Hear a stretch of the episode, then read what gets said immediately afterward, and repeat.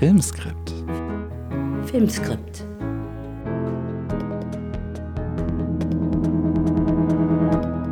Hallo und herzlich willkommen zu Filmskript, dem Podcast der Deutschen Filmakademie über das Drehbuchschreiben. Mein Name ist Konstantin Lieb und ich darf mir gegenüber wieder Heide Schwocho begrüßen. Hallo Heide. Hallo Konstantin.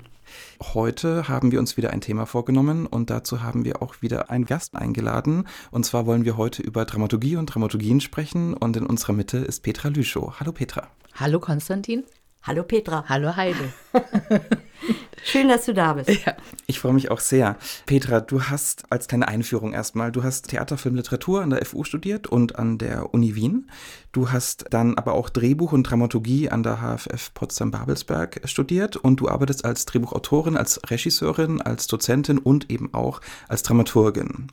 Zuletzt erschienen sind von dir zwei Tatorte, die du inszeniert hast, ebenfalls, ähm, sowie der Kinofilm 2018 Petting statt Pershing, den du als Drehbuchautorin und Regisseurin produziert hast. Davor hast du als Drehbuchautorin die Kinofilme Tannöd geschrieben und Nachbeben beispielsweise.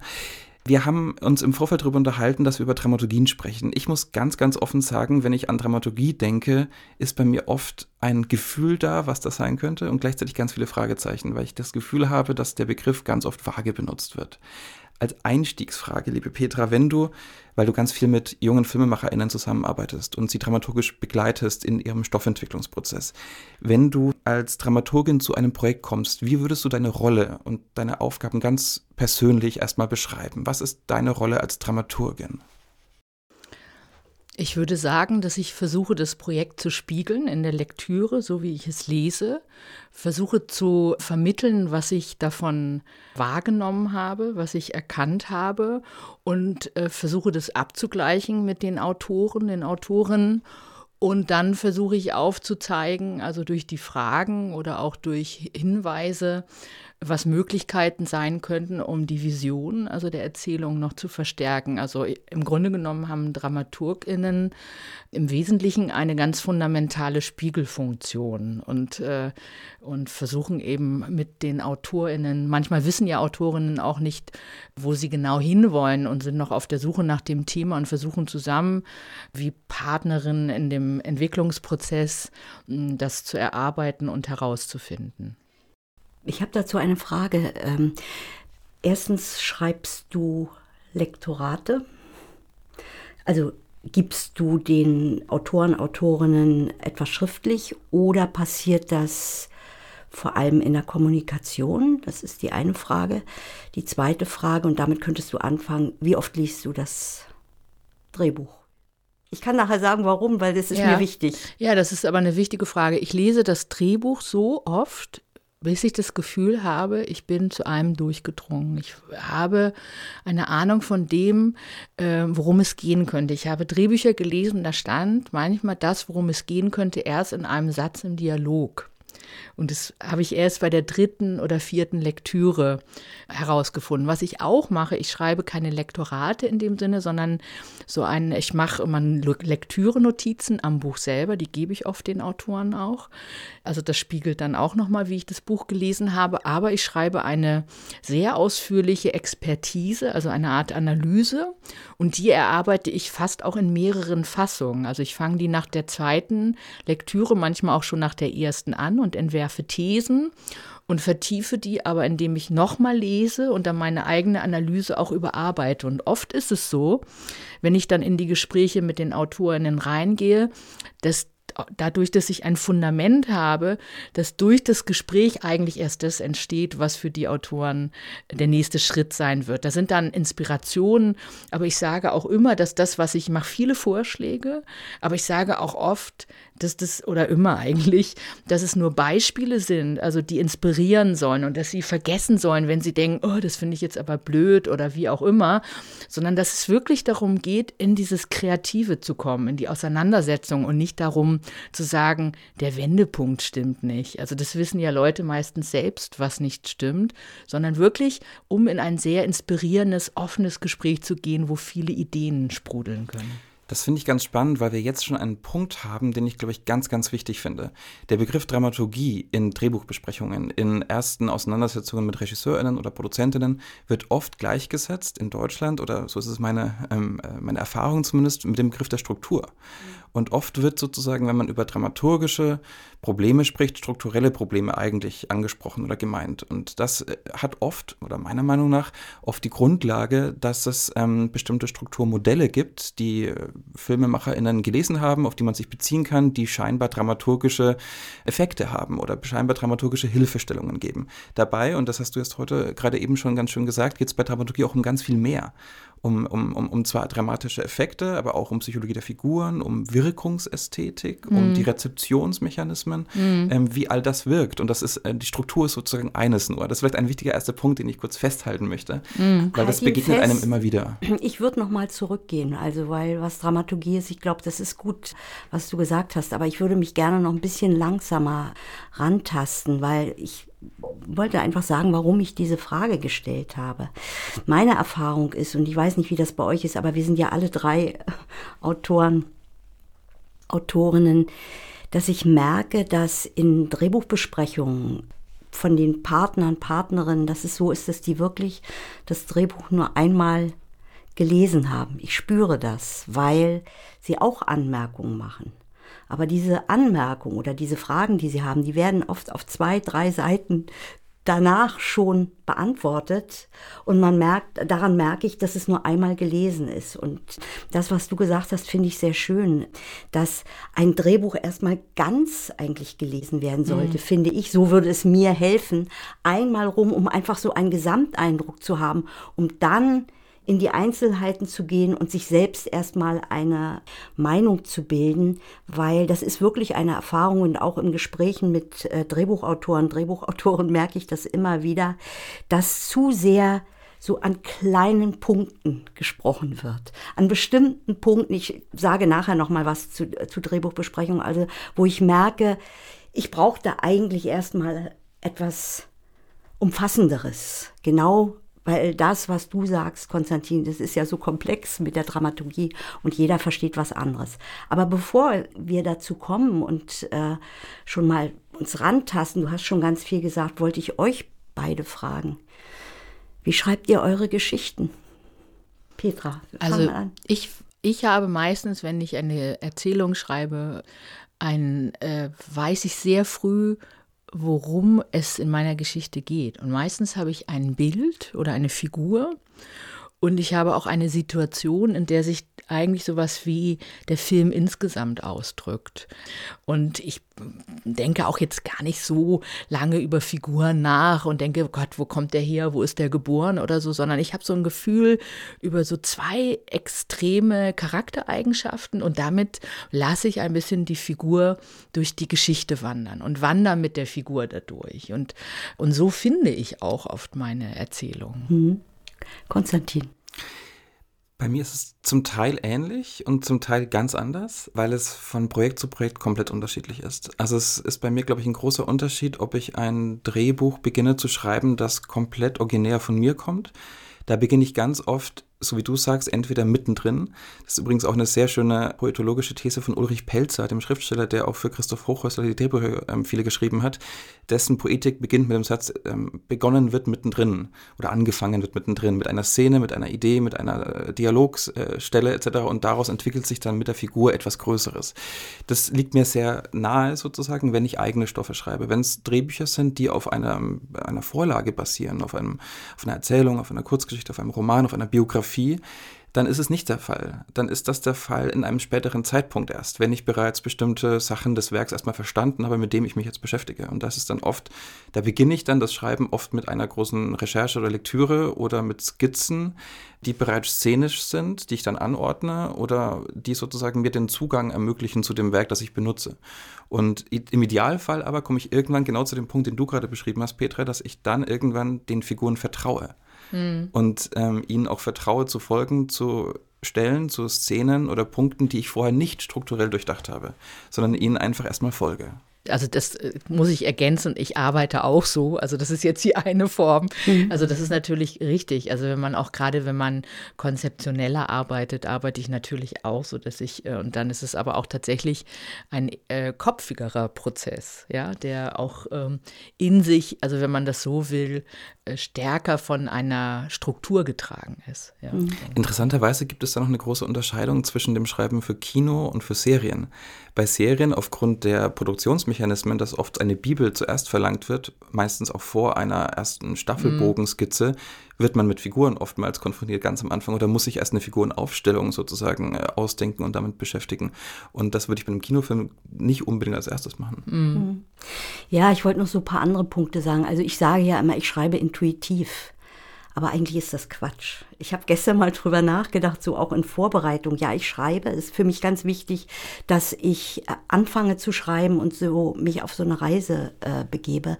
Aber es gibt bestimmte Dinge im Kopf, die für mich beim Schreiben ganz wichtig sind und die haben mit Dramaturgie zu tun. Und das ist so ein Wechsel von dunkel, hell zum Beispiel. Das ist ein Wechsel. Ich habe einen eigenen Biorhythmus. Und wenn ich mich daran erinnere, wie ich mich in der Schule gelangweilt habe oder wenn ich mich, wie ich mich langweile, wenn Vorträge gehalten werden. Also dieses äh, Spannung, Entspannung, das ist zum Beispiel etwas drin und das hat mit meinem eigenen Rhythmus zu tun, dass ich, wenn etwas sehr langsam geht, irgendwann Staccato brauche oder so, weil mein Körper braucht das und will das. Also das sind so Punkte.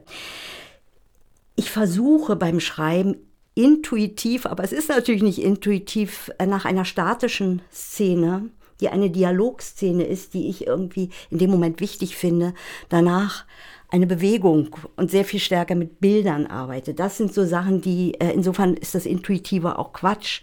Und dann ist es ein Grundsatz, den ich für mich habe, den können andere ganz anders haben. Ich mag keine einfachen gut-böse schämen. Das hat mit meinem Leben zu tun, mit meiner Lebenserfahrung, mhm. mit dem, wie ich auf Menschen gucke. Und das ist drin. Also, dass ich versuche, irgendwie auch Täter-Opfer aufzubrechen. Und das sind ja alles Sachen, die mit Dramaturgien zu tun haben. Und dann, wenn ich es einmal eigentlich im Treatment oder im, in der ersten Drehbuchfassung äh, geschrieben habe, dann gucke ich es mir wieder fremd. Also dann geht für mich bewusster der, der, der Prozess der Struktur los. Aber erst dann. Und davor ist er aber trotzdem drin. Ich sage das nur, Konstantin. Wir haben in unserem ersten Podcast, das weißt du bestimmt noch, haben wir gesagt, naja, so Lehrbücher, das ist für uns eigentlich, wir kommen ja, äh, wir sind Seiteneinsteiger, also Seiteneinsteigerin. Und durch diesen Podcast lese ich Lehrbücher und es tut mir gut. Ja, absolut. Also wir müssen uns selbst ist revidieren. so eine sehr äh. schöne Beichte, weil man, glaube ich, als Drehbuchautorin ganz oft so ein bisschen schelte auf diese Strukturmodelle und auf die Drehbuchbuch äh, sozusagen ja. äh, Drehbuchbücher ähm, betreibt. Und dann muss man ja doch sagen, wenn man mal reinschaut oder wenn man irgendwie in einer Blockade sitzt, dann kann es einem schon durchaus helfen. Wir werden da sicherlich immer wieder mal drauf zurückkommen. Das, was du aber gerade beschrieben hast, finde ich wahnsinnig spannend. Das intuitive Schreiben ist zunächst mal ja auch eine ganz schöne Vorstellung. Also du hast ja auch gesagt, ich schreibe intuitiv, schön, ja? das ist ein bisschen grazil, das ist irgendwie schön. Dass das aber unterwandert ist von Strukturen, von einem inneren Kompass, dass du so viele Bücher schon gelesen hast, so viele Filme schon gesehen hast, dass du eine Art innere Wegweiser hast, wie eine Geschichte aufgebaut ist. Das liegt natürlich darunter, dass diese Intuition gefüttert ist eigentlich von Struktur und von Erfahrung und von, von Theorie. Das Beispiel, was du gerade gemacht hast, Heide, eine schnelle Szene folgt auf eine langsame Szene oder eine Staccato-Szene, danach brauchst du eine Ausatmungsszene. Das ist ja sozusagen, wenn man in die Theorie geht von Dramaturgie, ganz oft ein Aufbau, der auch in der Aktstruktur sich wiederfindet. Mhm. Also eine, eine vorbereitende Szene vor einer Konfliktszene, nach einer Konfliktszene gibt es eine nachbearbeitende Szene, die eine Ausatmungsszene sozusagen sozusagen ist und die lässt sich unterteilen in verschiedene Akte. Also all das kann man ja in diesen Strukturmodellen finden. Ja. Du hast es als intuitiv beschrieben. Ich glaube, dass wir alle heutzutage durch unseren Medienkonsum sowas in uns haben. Ja, das denke ich auch. Und sag mal, wie ist deine Erfahrung da als Dramaturgin, wenn du es spiegelst und wenn du mit äh, den Drehbuchautoren, Drehbuchautorinnen solche Dinge besprichst? Hast du das Gefühl, man muss jungen Autoren, Autorinnen so etwas, sage ich mal, erklären, beibringen? Ähm, oder ist das bei vielen auch so drin? Wie, wie ist deine Erfahrung da? Also die meisten haben eine Schreibpraxis. Manche fragen mhm. danach, aber das hat tatsächlich auch viel damit zu tun, dass dieser Buchmarkt so überschwemmt wird mit Ratgebern zum Schreiben, so als würde es irgendwie dann doch irgendwie einen Königsweg geben. Und ich finde immer, man muss rausfinden, ich sage den Studierenden, wenn ich jetzt unterrichte, oft, dass sie rausfinden müssen, wann sie am besten schreiben. Manche schreiben zum Beispiel, ich bin jemand, die kann sehr, sehr gut sehr früh morgens schreiben. Also wenn ich noch sehr mhm. mit meinem Unterbewusstsein verbunden bin. Andere Leute schreiben nachts. Und es ist auch, äh, was hat man für Rhythmen zu schreiben? Schreiben ist ja auch ein physischer Prozess. Also ich, ich, merke auch, wenn ich wirklich intensiv schreibe, strengt mich das auch an. Also ich glaube, ähm, man muss das eigentlich den Leuten nicht sagen, sie finden das raus. Aber ich finde eher schwierig, wenn Leute sehr früh anfangen, darüber zu reden, wie gehe ich mit einer Schreibblockade um, weil ich denke, eine Schreibblockade, wie gehe ich mit einer Schreibblockade um? Ich schreibe einfach weiter. Also das äh, sage ich mhm. jetzt einfach mal so ganz provokativ, weil ich denke, also wenn man schreibt, schreibt man und dann findet man den Weg, wie man schreiben möchte. Und äh, sicherlich gibt es wirklich eklatante Schreibblockaden, aber wenn ich am Anfang des Schreibens stehe, sollte ich mich nicht damit beschäftigen, mhm. wie eine Schreibblockade aussieht. Dann ist es vielleicht nicht der Weg, ja. den man gehen sollte. Finde ich ganz schön. Ja. Also die Disziplin des Schreibenden ist, glaube ich, eine große Hilfe zum Überwinden mhm. von Schreibkonflikten oder mhm. Schreibblockaden. Dann darf man eben nicht an dem Projekt weiterschreiben, sondern mhm. schreibt kurz Tagebuch oder schreibt ja. kurz was anderes. Aber ich glaube, das kontinuierliche Weiterschreiben hilft immens. Ich bin immer noch in der Annäherung und ich habe mal gestern Sätze gesammelt, die in Drehbuchbesprechungen fallen und die immer wieder kommen. Und ich mhm. finde das interessant, weil ich glaube, dass wir da vielleicht auch einen Leidensprozess von Autoren, Autorinnen ansprechen, wenn die Sätze im Zusammenhang mit dem Drehbuch falsch sind. Die Sätze für sich müssen nicht falsch sein. Und ich habe sie mal so rausgesucht. Ihr wisst sicher noch andere. Also das eine ist, die Figur hat kein klares Ziel. Und Petra, du weißt, du hast ja oft gesagt, viele wissen gar nicht, was sie für ein Ziel haben. Andere suchen das und finden das am Ende äh, des Films. Das kommt sehr oft. Sie ist nicht sympathisch ich komme nicht an sie ran, ist so ein, ist so ein gängiger Satz, den, den, den, hast du auch schon mal gesagt. Ja, ja. Ähm, dann, den sage ich übrigens auch öfter. Ja? Den sage ich auch öfter, ja. ja. Mhm. Dann, sie ist nicht aktiv genug. Sehr oft, und ich weiß, ich habe ja angefangen äh, mit Christian zu schreiben und der war in Ludwigsburg an der Filmakademie. Der hatte immer so einen Satz, die Fallhöhe ist nicht hoch genug. Darüber können wir dann nochmal sprechen, weil damit habe ich mich dann immer sehr beschäftigt. Und auch heute ist es wirklich fast wie so ein, manchmal auch so ein Damoklesschwert für mich, wo ich denke, oh Gott, ist die Fallhöhe jetzt hoch genug? ähm, die Fragen sind, äh, äh, wo sind die Antagonisten? Darüber können wir auch sprechen. Man muss Angst haben um die Figur, habe ich jetzt letztens äh, oft gehört in einem Projekt. Äh, und sie muss sich verändern. Ihr habt sicher andere Sätze noch im Kopf, aber man merkt, dass es immer, da ist die Erwartungshaltung, dass es vom dramatischen Erzählen ausgeht. Und, und das ist das Problem, darüber möchte ich mit euch sprechen, es gibt keine Verständigung. Es ist eigentlich eine Frage der Kommunikation, dass man solche Fragen stellt und es ist unabhängig von dem, was da vorliegt in dem Drehbuch. Ähm, ich mache jetzt Punkt, Punkt, Punkt. Ähm, ihr habt bestimmt ganz, dazu ja, was zu sagen. Es gibt ganz viele solche Sätze, absolut. Ich finde es auch sehr schön, dass du es anbringst, weil in Bezug auf Dramaturgie fallen eben diese Sätze oft. Und das hat vielleicht auch ganz viel damit zu tun, dass ein Buch vor den Besprechungen ein bis maximal zweimal gelesen wird, vielleicht auch nur ein halbes Mal oder nur die Dialoge, weil ganz viele dieser Sätze würden sich erübrigen, würde man sich intensiv mit den Drehbüchern beschäftigen. Das gilt natürlich nicht für alle Bücher, aber das ist mhm. als Beispiel sozusagen. Ja, also ich finde, also die Frage ist ja, in welchen Kontext diese Sätze fallen. Und äh, wenn es Sätze sind, die immer a priori geäußert werden über ein Buch oder in einer Buchbesprechung, finde ich sie hochproblematisch, weil sie dann tatsächlich davon ausgehen, dass es immer die gleiche Form und Struktur ist, über die man spricht und eben nicht gemeinsam herausgefunden wird, ob es in diesem Fall vielleicht kein Ziel gibt, wie Passivität, Aktivität verhandelt werden. Also das sind natürlich schon Gegensätze, die, über die man, ne, also die man dynamisch auch besprechen kann oder die man auch anlegen ja. kann. Und also die Killersätze finde ich tatsächlich eher so Sätze wie die Figur ist nicht sympathisch oder es berührt mich nicht, wo ich dann immer so denke, was interessiert mich denn, ob es jetzt diese eine Person berührt, vor allen Dingen, was heißt das denn überhaupt, es berührt mich nicht? Mhm. Und die Frage ist, wie gesagt, die Grundfrage beginnt ja viel früher, eben in der, der Art und Weise, wenn sich jetzt eine Gruppe zusammenfindet, um über ein Buch zu sprechen, das eben alle diese Lektüreerfahrungen spiegeln.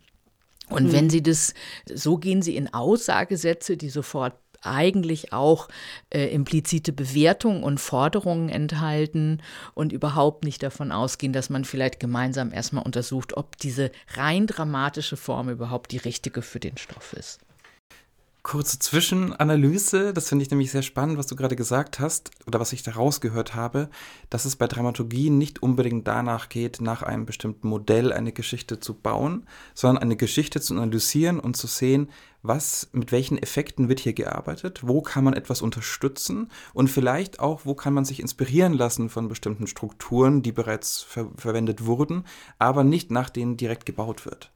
Also es ist mehr oder weniger das Erkennen der eigenen Dramaturgie eines individuellen Stoffs, das im Zentrum der dramaturgischen Beratung stehen könnte. Ja, man kann die Frage auch noch mal anders stellen, wie will der Stoff mit dem Publikum kommunizieren? Und da gibt es so viele Möglichkeiten, also eben von der, ähm, von der affektorientierten Identifikation, was sich dann eben im Dramatischen wiederfindet, über ähm, Empathie in den verschiedensten Abstufungen, Beobachtungen, die gar nicht mehr Empathie benötigt, sondern die aus einer Distanz heraus die Figuren beobachtet. Filme können auch verstören wollen, also das kann kann sich natürlich auch alles miteinander vermischen, aber genau diese ureigene Sprache, also die ist das, was man eigentlich gemeinsam rausfindet. Dieser Satz, also ich, den habe ich für mich am Anfang meiner dramaturgischen, also als ich anfing als Dramaturgin zu arbeiten, geprägt. Jeder Stoff sucht seine ganz ureigene Form. Und diese Frage stellt sich für jede Geschichte neu, weil Geschichten werden nur originär und stark, wenn sie sich eben auch darauf einlassen können, Regeln zu verletzen und zu überschreiten. Nur dann bekommen sie auch eine ganz eigene Kraft und ähm, ja, vielleicht eine ganz eigene äh, Identität. Ich muss das dazu mal sagen. Ich habe auch, bin auch immer davon ausgegangen, dass Dramaturgie Struktur ist. Und du weißt, wir haben uns mal gestritten und ich habe es von dir gelernt, dass das auch mit Wirkungsästhetik ah, zusammenhängt. Vorgeschichte. Ja, weil ich immer gesagt äh, habe, Dramaturgie ist die Komposition. Also die, das Sortieren, das Ordnen meiner einzelnen Teile.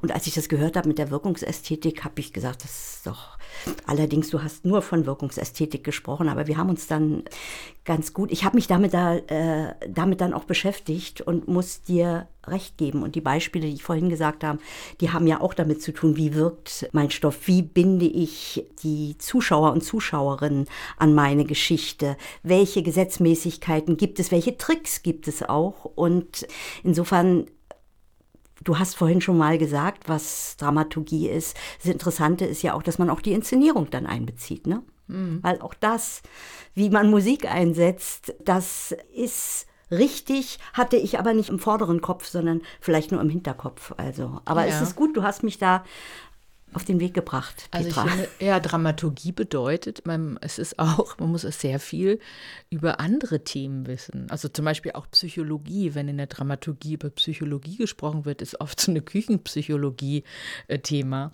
Aber es geht ja eigentlich oft eher um psychoanalytische Kategorien. Es braucht ein soziologisches, sozialpsychologisches Wissen, also über gesellschaftliche Zusammenhänge. Das sind alles Dinge, die im Hinterkopf auch mit diesen dramaturgischen Fragen verbunden verbunden werden. Und das andere ist, ähm, zum Beispiel, weil du gerade den Zuschauer angesprochen hast, den Zuschauer versuche ich immer so zu definieren, dass er wie in der Mathematik die Unbekannte ist oder der Unbekannte, also das X und dieses Imaginäre. Also das heißt, der Zuschauer, ich behandle für mich auch bei meinem eigenen Schreiben, aber das mache ich nicht bewusst, sondern ich versuche, äh, den Zuschauer als äh, unbekannte Figur ein bisschen mit zu adressieren. Setzt du an den Tisch? Ja, ich setze mhm. ihn mit dahin. Und damit ist eben nicht dieser Zuschauer gemeint, der am Ende die Quote macht, sondern es ist eine imaginäre Figur, die ich anspreche.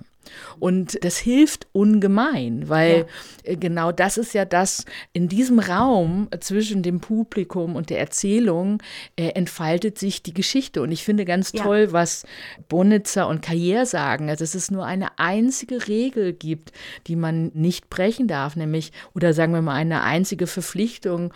Man, man sollte, muss immer neugierig bleiben dürfen mhm. als Publikum. Also neugierig, was da passiert. Und da können eben die unterschiedlichsten Emotionen bei einem ausgelöst werden oder die unterschiedlichsten Neugierden und nicht nur eine einzige. Du hast gerade innerhalb der Sätze, die du äh, aus den Drehbuchbesprechungen zitiert hast, Heide den Satz, wo ist eigentlich die Fallhöhe oder ist die Fallhöhe gut genug oder hoch genug besprochen? Was ist das denn eigentlich für ein Begriff Fallhöhe? Wie ich, verstehst du ihn, Heide? Der gemein war. Ich sehe immer so einen Mann aus dem zehnten Stock fallen, lustigerweise. ich glaube, das ist metaphorisch auch gar nicht so verkehrt. Naja, da werden Konflikte, sollen in die Höhe getragen werden. Dass, ähm, dass das Fallen besonders tief ist, wenn einer Figur etwas nicht gelingt. Und das ist umso stärker, je höher der Ausgangspunkt ist. Also ein König, der alles verliert und zum, zum Bettler wird, hat eine sehr hohe Fallhöhe. Wohingegen ein ein, ein, ein Arbeiter oder eine Arbeiterin, die zum Bettler wird, eine geringere Fallhöhe hat. So zumindest in der klassischen Tragödie und im Theaterverständnis des Begriffs. Mhm. Was natürlich auch nur ein Verständnis von Fallhöhe innerhalb der Dramaturgie ist, weil wir natürlich andere Beispiele haben. Wir kommen heute zu einem von den Dardenne-Brüdern, wo der Konflikt überhaupt nichts mit Klassenunterschieden zu tun hat oder mit extremen soziologischen Faktoren, sondern wie du gerade eben sagst, mit psychologischen kleinen, feinen Dingen, ähm, wo die Fallhöhe genauso groß sein kann, aber eben nicht auf den ersten Blick kommen wir später dazu, ne? weil du hast es vorhin schon angedeutet, die Dreiaktstruktur. Mm. Es ist immer ganz schwer, weil Dramaturgien gibt es so unendlich viele, also sie zu kategorisieren ist schon schwierig. Aber man spricht ja zumindest von der geschlossenen und von der offenen Dramaturgie. Und ich glaube, das ist etwas, worauf wir uns verständigen können. Und da du vorhin schon mal angefangen hast, über die geschlossene Dramaturgie zu sprechen, wäre schön, Konstantin, wenn du das sagst. Und wir haben dann einen Film, den wir danach uns einmal angucken können, nämlich Der Staat gegen Fritz Bauer.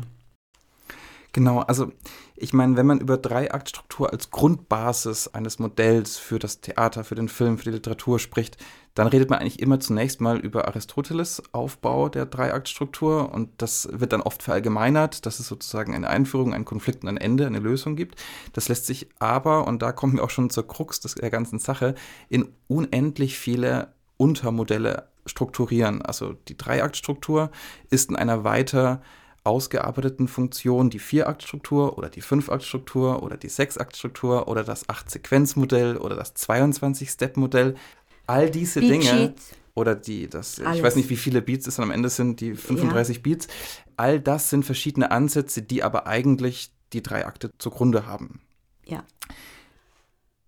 Man hat das Fünf-Akt-Modell im klassischen Theater und auch im Film am meisten, was man ähm, analysieren kann und was in vielen Filmen vorkommt diese fünf Akte, die kann man ja kurz mal nennen, dass man das gehört hat. Wir werden all das auch in den Show Notes verlinken, die Bücher verlinken, die Modelle verlinken, dass äh, alle ZuhörerInnen äh, sich da weiter informieren können, wenn sie, wenn sie wollen, weil wir das sicherlich nicht jetzt grundlegend analysieren wollen. Das Fünf-Akt-Modell ist aber eher das Klassische, was man sehr, sehr oft wiederfindet, sowohl im, im, Film als auch eben, wie gesagt, im Theater. Und das besteht aus der, aus der Exposition, also eine, eine Welt, die der Figur, der Heldin am Anfang gegeben wird, in die wir eingeführt werden. Es gibt ein erregendes Momentum und eine steigende Handlung in, im zweiten Akt. Das heißt, ein Konflikt wird, wird eröffnet, eine Frage wird gestellt. Dieser Frage wird zunächst mal nachgegangen, im positiven oder negativen Sinn. Da gibt es verschiedene Modelle dazu natürlich. Das folgt dann im dritten Akt auf den, auf den Höhepunkt oder auch Peripetie genannt, woraufhin es im vierten Akt zu einer fallenden Handlung gibt, also zu einer Art Versagen oder zu Rückschlägen, zu neuen Herausforderungen, die auf dem Weg zum Ziel des Helden sozusagen überwunden werden müssen. Und das gipfelt alles im fünften fünften Akt in der Katastrophe. Der wiederum wird beispielsweise das klingt das wahnsinnig strukturell, im sechsten Akt oft zweigeteilt, dass äh, das Finale einmal ein negatives Finale ist und dann ein positives Finale. Da lohnt es sich vielleicht auch, wenn man sich weiter informieren möchte, über die Begriffe Want und Need nachzurecherchieren, weil genau die nämlich in dieser Auflösung des letzten Aktes zum Tragen kommen.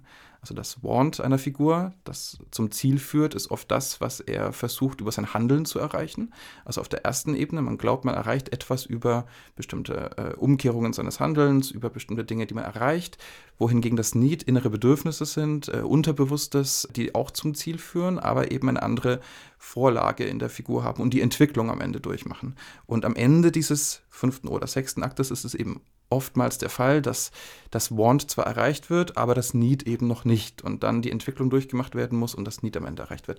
All das heißt nur mal kurz erwähnt, weil ich glaube, wenn wir uns darüber unterhalten, wird es alles sehr theoretisch und sehr trocken. Wir werden diese Modelle oder vielleicht auch diese Strukturen in einzelnen Filmen noch ein kleines bisschen ansprechen, aber es sei hier vielleicht auch wirklich einfach nur erwähnt. Ja, finde ich auch.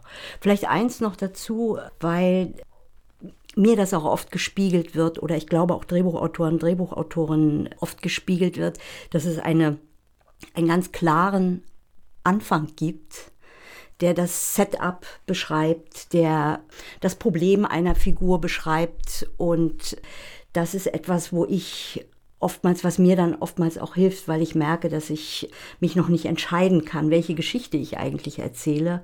Und das ist für mich oftmals auch hilfreich, ob dann genau in der Mitte, also bei der dramatischen Struktur jetzt, ne? Mhm. Das, äh, ob jetzt genau in der Mitte der Höhepunkt ist und wie die Verteilung ist der einzelnen Akte, das behindert mich erst, weil ich bin kein Mensch von Zahlen. Und wenn ich Prozentzahlen höre, dann weiß ich, mich blockiert das. Aber es gibt immer Hinweise in so einem Regelwerk, aus dem ich auch was nehmen kann. Also um das mal zu sagen. Absolut. Und ich meine, man sollte natürlich auch unterscheiden zwischen dem populären Film oder der Dramaturgie für den populären Film, der oft einfach in dieser Aktstruktur ist und auch tatsächlich oft diese Wendepunkte ganz klar strukturiert. Nach 25 Seiten ist dieser Wendepunkt, nach 25 weiteren Seiten passiert dieser Wendepunkt, die im vielleicht Mainstream-Kino tatsächlich zunächst mal eine Art Hilfestellung geben dafür, dass dann das ganze Spektakel außenrum auch passiert. In anderen Filmen, in ambivalenteren Filmen, in Arthouse-Filmen, in Dramen, die ähm, mit Figurenpsychologien arbeiten, ist das sicherlich nicht hilfreich.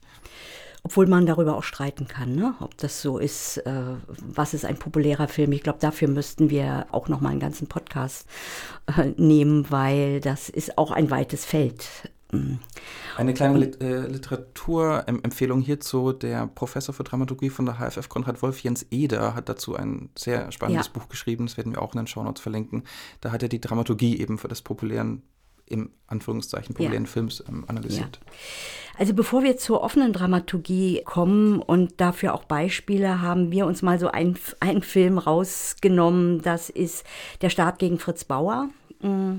Oliver Goetz und Lars Kraumer haben das Buch geschrieben und Regie hat Lars Kraumer gemacht. Und vielleicht ein klein, ganz kurz, und dann reden wir über die Dramaturgie des Films. Wir haben ihn alle drei gesehen, also wir können, können darüber sprechen. Der Staat gegen Fritz Bauer. Die Handlung führt uns ins Jahr 1957 nach Deutschland. Es ist eine Situation, wo die junge Bundesrepublik im Prinzip die NS-Zeit hinter sich lassen will. Es gibt einen Moment des, der Verdrängung, des Vergessens. Es gibt aber auch einen Mann, der sozusagen unermüdlich dafür kämpft, die Täter der NS-Zeit im eigenen Land vor Gericht zu stellen. Und das ist der Generalstaatsanwalt Fritz Bauer, äh, dargestellt von Burkhard Klausner. Dieser erhält den Hinweis darauf, wo sich Adolf Eichmann, einer der früheren führenden SS-Obersturmbannführern, versteckt haben soll. Und Fritz Bauer versucht nun also ähm, Hinweise zu sammeln und gemeinsam mit einer zweiten Figur, dem jungen Staatsanwalt Karl Angermann, dargestellt von Ronald Zerfeld, zu recherchieren, kann man diesen Hinweisen trauen? Stimmt es, dass Eichmann noch lebt und wie kann man ihn vor Gericht stellen? Und es passiert sehr schnell in dem Film, dass die beiden auf Widerstände stoßen und dass sie bemerken, dass diese ganze Situation und der Konflikt eigentlich bis in die ganz oben, oberen äh, Schichten der Bundesrepublik reicht und dass man vielleicht auch gar nicht möchte, dass Herr Eichmann gefunden wird. Und sie stoßen da sozusagen gegen eine weitere Wand des Verdrängens, des Schweigens und der, der Blockade. Also das ist ein Film, wo das Ziel ganz klar benannt wird. Also es geht mit einer Dokumentaraufnahme los. Da benennt der reale Fritz Bauer sein Ziel, sagt, die Jugend in Deutschland sei bereit, die ganze Wahrheit zu erfahren über ihre Väter unter Adolf Hitler, über deren Verstrickung und Verbrechen, über die Judenvernichtung. Und dann geht die Geschichte los. Genau, es konkretisiert sich, weil ja. er will Eichmann finden, um die Deutschen mit ihrer Schuld zu konfrontieren, um eigentlich einen Prozess der Wahrheit in Gang zu setzen. Und ähm, das finde ich ein sehr, sehr starkes Ziel und es ist, trägt die Geschichte auch wirklich ungemein. Und da kann man eigentlich schon sagen, also zum Beispiel diese Frage nach dem Ziel total Sinn macht in diesem Zusammenhang, ja, so. Und auch die Figur sehr stark charakterisiert. Aber dazu kommt es der Film, obwohl er nach der dramatischen Struktur gebaut ist, auch da schon kleine Ausfallschritte macht. Also das ist eben eine klassische Form, die trotzdem trotzdem auch schon ähm, Aspekte der offenen Dramaturgie belehnt, ja. Ja, da frage ich dich nachher noch. Ich, ich, ich möchte vorher noch was sagen, weil wir haben ja über Setup und wie eine Geschichte eingeführt wird. Es beginnt mit einem dramatischen Ereignis nämlich dass Fritz Bauer in der Badewanne liegt, ohnmächtig ist und man sieht eine kleine, ähm, weiß ich nicht, Schachtel, das weiß ich jetzt nicht mehr genau, Schlaftabletten. Und im Zusammenhang damit werden die Antagonisten auch benannt. Also in Form von einmal dem BKA-Mann Gebhardt und dem Oberstaatsanwalt Kreidler also die von vornherein sagen, der wollte Selbstmord machen, also das ist ein guter Grund, ihn zu beseitigen. Aber es werden auch andere äh, Antagonisten schon ähm, oder Antagonismen benannt. Äh, das eigene Umfeld, die eigene Behörde. Er sagt, meine eigene Behörde ist mir Feind aber auch die Gesundheit. Also er hat natürlich keinen Selbstmordversuch gemacht, aber er muss Schlaftabletten nehmen, damit er überhaupt schlafen kann und auch das ein oder andere Glas Wein trinken, was auch immer. Also es ist ganz klar am Anfang gesetzt, welche Hindernisse auf dem Weg zu seinem wirklich großen Ziel da sind. Das ist erstmal ganz klassisch. Ja, aber trotzdem ist es natürlich so, dass die Figur des äh, Fritz Bauers, und das hat damit zu tun, meiner Meinung nach damit zu tun, dass er eine reale Figur ist und dass sie natürlich auch durch diese Angermann-Figur äh, nochmal mehr über die Antagonismen erzählen wollen und erzählen können, weil Fritz Bauer war schwul und es wird ja auch irgendwann ähm, ähm, erzählt. Und auch interessanterweise weiß man irgendwann nicht, weil ja seine Gegner auch darauf hoffen, ihn ein wenig damit ähm, stellen zu können, weil der Paragraph 175 hat Homosexualität extrem kriminalisiert und sogenannte unsittliche Handlungen wurden ja extrem bestraft. Das wird ja auch in dem Film erzählt. Und sein Kollege, der Angermann, ist auch homosexuell und dem blüht ja im Grunde genommen genau das, ähm, ne, womit sie Bauer irgendwie, ähm, wie soll ich das sagen, ja, ähm, in die Ecke treiben ja. wollen. Sie wollen ja. ihn ja eigentlich kalt stellen. Sie Und es ihn, gibt noch mh. was anderes. Oh, entschuldige. Äh, mhm. Es gibt noch was anderes, was natürlich sehr geschickt gemacht ist. Äh, und zwar, was die Bindung an den Zuschauer angeht. Weil erstmal ist es Männer, es sind Büros, es ist ein Setting, wo man sagt, naja, hält das das eigentlich? Und das ist gut gebaut, äh, genau an einer Stelle, wo die Handlung ein bisschen stockt, weil die Kraft aufhört. Er hat ja immer Angst, äh, dass er das überlebt. Ja. Also dieses Ziel zu erreichen, geht Angermann in diese Bar, äh, wo dieses wunderbare Lied Incognito kommt und wo man merkt, hier beginnt etwas Flirriges, etwas, was mit Musik zusammenhängt, mit einer Liebesgeschichte, die, die dort beginnt und die uns in, in, eine, in etwas Illustres bringt. Ja. Das ist ganz wichtig, finde ich, für den Film und auch sehr geschickt. Ich würde gerne noch eine Sache mhm. ergänzen, weil wir vorhin gerade über diese Sätze gesprochen haben. Ja. Was ich eben daran ungewöhnlich finde, ist, weil die Hauptfigur ist zwar aktiv, aber auf eine passive Weise in dem Sinne, äh, dass sie ja diese Recherchen, die Angermann macht, nicht macht. Und das meine ich. Ja. Da ist nämlich genau diese Frage, aber diese Figur ist doch gar nicht aktiv genug. Nein, Fritz Bauer ist hochaktiv, aber es ist ein sehr intellektuelles Aktivwerden. Mhm. Und er mhm. reist natürlich auch und macht bestimmte Dinge, aber natürlich ist die Geschichte auch dem verpflichtet ja diese Figur, auch wenn es äh, Zuspitzungen in der Erzählung gibt oder Fiktionalisierung, wahrhaftig zu bleiben. Also diese Figur so doch so zu erzählen, äh, ne? also sich dieser Figur anzunähern und ihrer ja. Arbeit.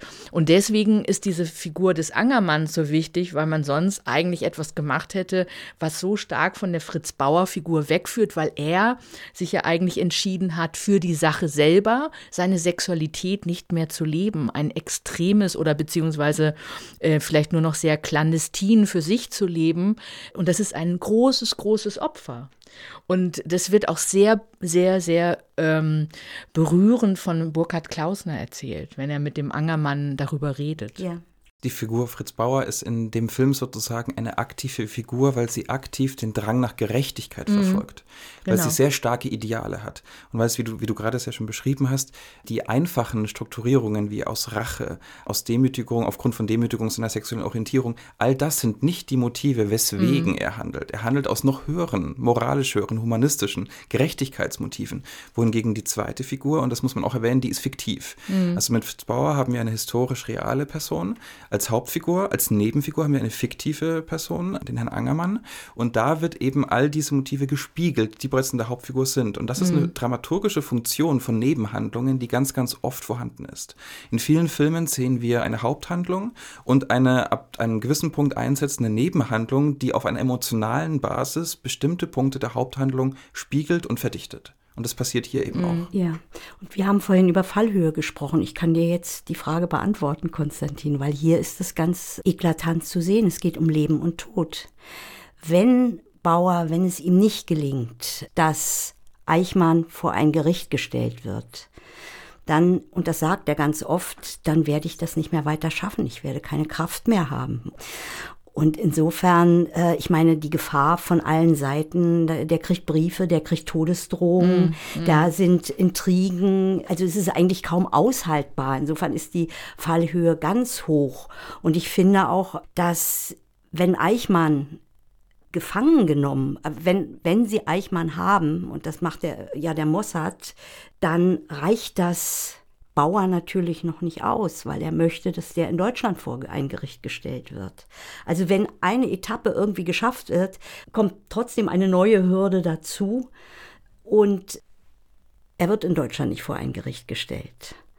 Ähm, aber damit er weitermacht, geht Angermann für ihn ins Gefängnis. Das ist auch interessant. Angermann also, macht die klassische Entwicklung durch. Also von jemandem, ja. der eher am Anfang ja noch so eine gewisse Ignoranz vor sich herträgt, gar nicht so genau weiß, wofür er sich da engagiert. Aber dann durch dieses extreme Engagement und auch dadurch, dass er Bauer immer mehr kennenlernt und merkt, wie viel Bauer opfert, also ja. für diese Mission, der er ganz alleine folgt. Also das ist auch sehr, sehr gut erzählt, dass er ein absoluter Einzelkämpfer ist, dass er sehr einsam ist in diesem mhm. Kampf. In gewissem Sinne ein Underdog. Ja, ja, ja. Und Angermann macht diese Entwicklung, die klassische. Deswegen meine ich, also das ist natürlich, ist der Film sehr klassisch gebaut, aber er macht schon eine kleine Seitwärtsbewegung. Das mhm. will ich eigentlich nur damit sagen. Ja. Und was auch besonders ist, dass die antagonistische Kraft, du hast es schon schon sehr genau beschrieben. Aber sie hat auch etwas Besonderes. Sie wird zwar durch Figuren verkörpert, aber sie äh, wird zum Beispiel am Ende nicht besiegt oder aufgelöst, sondern sie ist allumfassend. Also auch dieser Titel, der Staat gegen Fritz Bauer ist umringt von Feinden und dazu kommt ja, dass dann noch zusätzlich antagonistische Mächte wirken, wo wir verstehen, da wirkt etwas im Hintergrund, also durch die Geheimdienste, die miteinander kollaborieren etablieren durch diese Verflechtungen, die bis in die Regierungsspitze reichen, wo wir gar nicht wissen, wie weit im Grunde genommen dieser Abgrund reicht.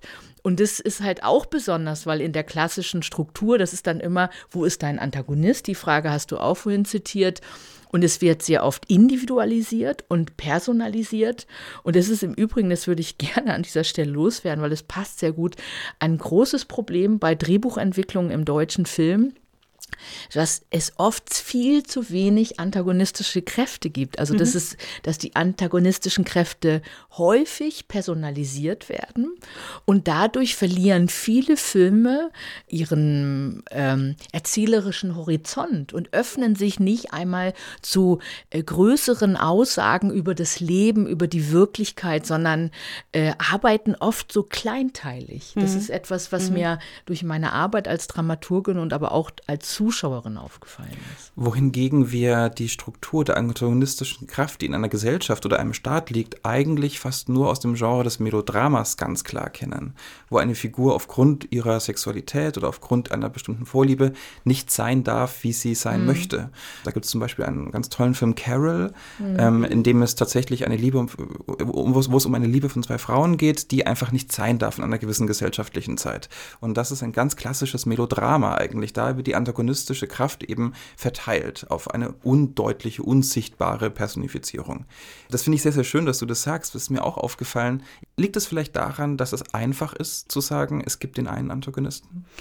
Naja, es ist einfach zu sagen, es gibt den Bösewicht. Und es ist verstehbarer, weil das finde ich gut, was du gesagt hast, Petra, am Schluss, die Antagonismen, sie bleiben. Hm. Das ist schon besonders und toll und man weiß es auch. Ja. Das, äh, es ist nicht gelöst. Ich glaube auch, dass die, ähm, also dieser Film ist ja deswegen auch so ein gutes Beispiel, weil er genau das Thema behandelt. Also ja, also was im Grunde genommen ein ganz großes Problem, nämlich die Verdrängung, die, die unaufgelöste Schuld, die, wo ich auch sagen würde, das ist ein Konflikt, der bis in die Gegenwart hineinreicht. Also das Thema Schuld oder auch der äh, Schuldkonflikte im Allgemeinen sind des Deutschen Sache nicht. Ja, könnte man so behaupten. Ja. Äh, das wird sehr, sehr gerne verdrängt, aber es ist natürlich natürlich so, dass da, wo die Schuldkonflikte beginnen, eigentlich wir anfangen, in den Abgrund zu schauen. Da fangen an, auch die Geschichten im eigentlichen Sinne nochmal eine ganz eigene Wirkung zu erzählen, weil sie sich auch mit der Gesellschaft, mit unserer Kultur verbinden, weil sie anfangen, unsere Kultur zu spiegeln und wir uns vielleicht, wenn wir in unseren eigenen Abgrund schauen, auch mit den äh, Geschichten noch einmal weiter als Mensch weiter bewegen ja. können. Das ist ja auch eine große Kraft und Wirkung des Erzählens. Ich weiß nicht, wie euch das geht, aber ich gehe ins Kino mit sehr unterschiedlichen Bedürfnissen. Ich gehe manchmal hin, um mich köstlich zu unterhalten und ich möchte auch ins Kino gehen, um ästhetische Erfahrungen zu machen, die mich auch intellektuell, ähm, äh, also intellektuell jetzt gar nicht in so einem abgehobenen Sinne, sondern die mich herausfordern, wo ich emotionale Erlebnisse habe, äh, die ich vielleicht auf diese Art und Weise so durch das Sprechen gar nicht haben könnte. Das ist, finde ich, eine ganz große Kraft von Kunst. Und dadurch, dass wir diese Konflikte so außen vor lassen, also und Schuld ist ein ganz wesentlicher ja. Teil davon, versagen wir uns Möglichkeiten und miteinander im Grunde genommen durch das Erzählen ähm, ganz andere Erfahrungen zu machen, auch im besten und positiven Sinne. Mhm ich mache mal einen Sprung, aber vielleicht ist das gar kein Sprung. Wir haben mal irgendwann telefoniert, da haben wir diesen Podcast äh, begonnen vorzubereiten, schon lange her. Und da habe ich von Heldenreise gesprochen. Und da hast du so eigentlich so eine Art Abwehr gezeigt. Und ich habe dich damals nicht gefragt. Wir sind dann das nächste Thema, wo du gesagt hast, über Heldenreise müssen wir nicht unbedingt sprechen. Was hast du gemeint? Also ich habe nicht wirklich eine Abwehr, also gegen die Heldenreise, sondern ich habe eine Abwehr gegen die Art, wie mit der Heldenreise umgegangen wird. Ja. Die Heldenreise ist auch eine Dramaturgie und äh, natürlich äh, liegen da ähm, Grundmuster des Erzählens drin, die wir in jeder Erzählung sogar in Teilen immer wieder belehnen. Aber tatsächlich ist es ja so, dass die Heldenreise, das kann man sogar als Erzählung nachvollziehen, kam ja ein bisschen durch, also es gab ja den and ähm, jetzt fällt mir gerade sein Name nicht ein, ähm, komme ich vielleicht später drauf. Es gibt einen Mythenforscher, der hat es. Äh, Joseph Campbell. Ja, genau, Joseph mhm. Campbell, der hat es im Grunde genommen erforscht und auch verschriftlicht. Und dann gab es Christopher Vogler, der das auf den Film übertragen ja. hat und der Ende der 70er Jahre in Hollywood auftaucht, im, wo ja in den 70ern New Hollywood reüssierte und jetzt ein neues Modell vorstellte. Und tatsächlich kamen ja dann diese ganzen Blockbuster-Filme in den äh, Ende mhm. der 70er, Anfang der 80er, Krieg der Welten oder Krieg der Sterne und so weiter. Und diese Heldenreise ist damit irgendwie so ein bisschen zum, tatsächlich im eigentlichen Sinne, der Weg zum goldenen Gral des, äh, der Drehbuchentwicklung geworden. Und ich finde tatsächlich, dass da sehr viele Aspekte drin sind, die sehr spannend sind mhm. und äh, dass man damit auch arbeiten kann. Aber ich habe eine Abwehr dagegen, ähm, a priori zu sagen, das ist der Weg zu einem erfolgreichen Film. Und als ich anfing, in dieser Branche zu arbeiten, war der Tenor noch sehr, sehr in diese Richtung. Also es gab so ganz bestimmte äh, Schulen und diese Schulen wurden immer zitiert und daher kommt auch dieser Sprech, also dieser Sprech, den dann sehr viele in Drehbuchbesprechungen immer wieder zitieren. Also wo ist das Ziel? Äh, warum ist diese Figur nicht aktiv? Weil sie aus diesen sehr ähm, äh, einseitig ausgerichteten Schulen kommen und dazu gehört auch die Reise des Helden. Aber wie gesagt, grundsätzlich finde ich das eine wahnsinnig spannende Form. Auch ist es gerade die Mythenforschung äh, ist eine unglaublich inspirierend, was die Auseinandersetzung mit Erzählen gibt. Aber es gibt ja nicht nur die, unsere westlich geprägten Mythen. Es gibt ja auch ganz andere Erzählformen aus anderen Ländern und auch das ist etwas, das womit sich im Übrigen Karriere und Bunitzer auch beschäftigen, was ja unsere Erzählformen auch beeinflussen kann. Mhm. Ich weiß, dass du in deinem Drehbuchseminaren zum Beispiel einen Film wie Wesp von Andrea Arnold, sie hat das Buch geschrieben, sie hat auch Regie geführt, immer wieder verwendest. Ähm, warum?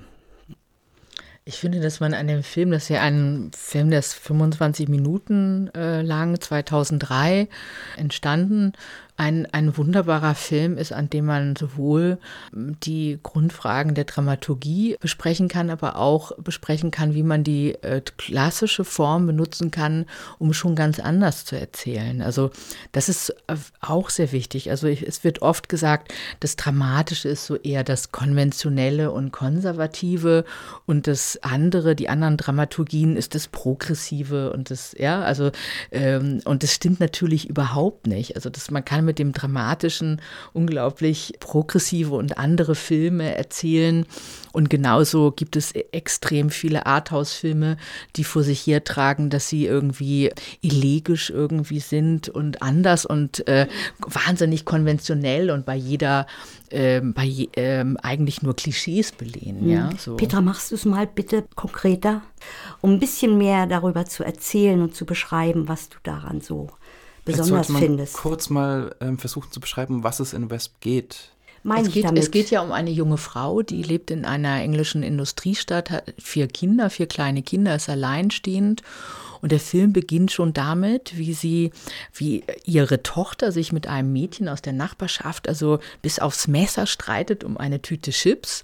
Und sie als Mutter greift ein und streitet sich mit deren Mutter. Also sie verteidigen beide wie Löwenmutter ihre Kinder. Würde sich kloppen. Ne? Würde sich kloppen, würde sich wahnsinnig kloppen. Und ähm, das führt zu einer auch zwischen den Müttern zu einer sehr hämischen Streitsituation, wo die Nachbarin sie abwehrt und auch sagt, du, also pass mal auf, du, du wirst noch Ärger kriegen mit dem Sozialamt. Das äh, deutet sie ja schon sehr früh an.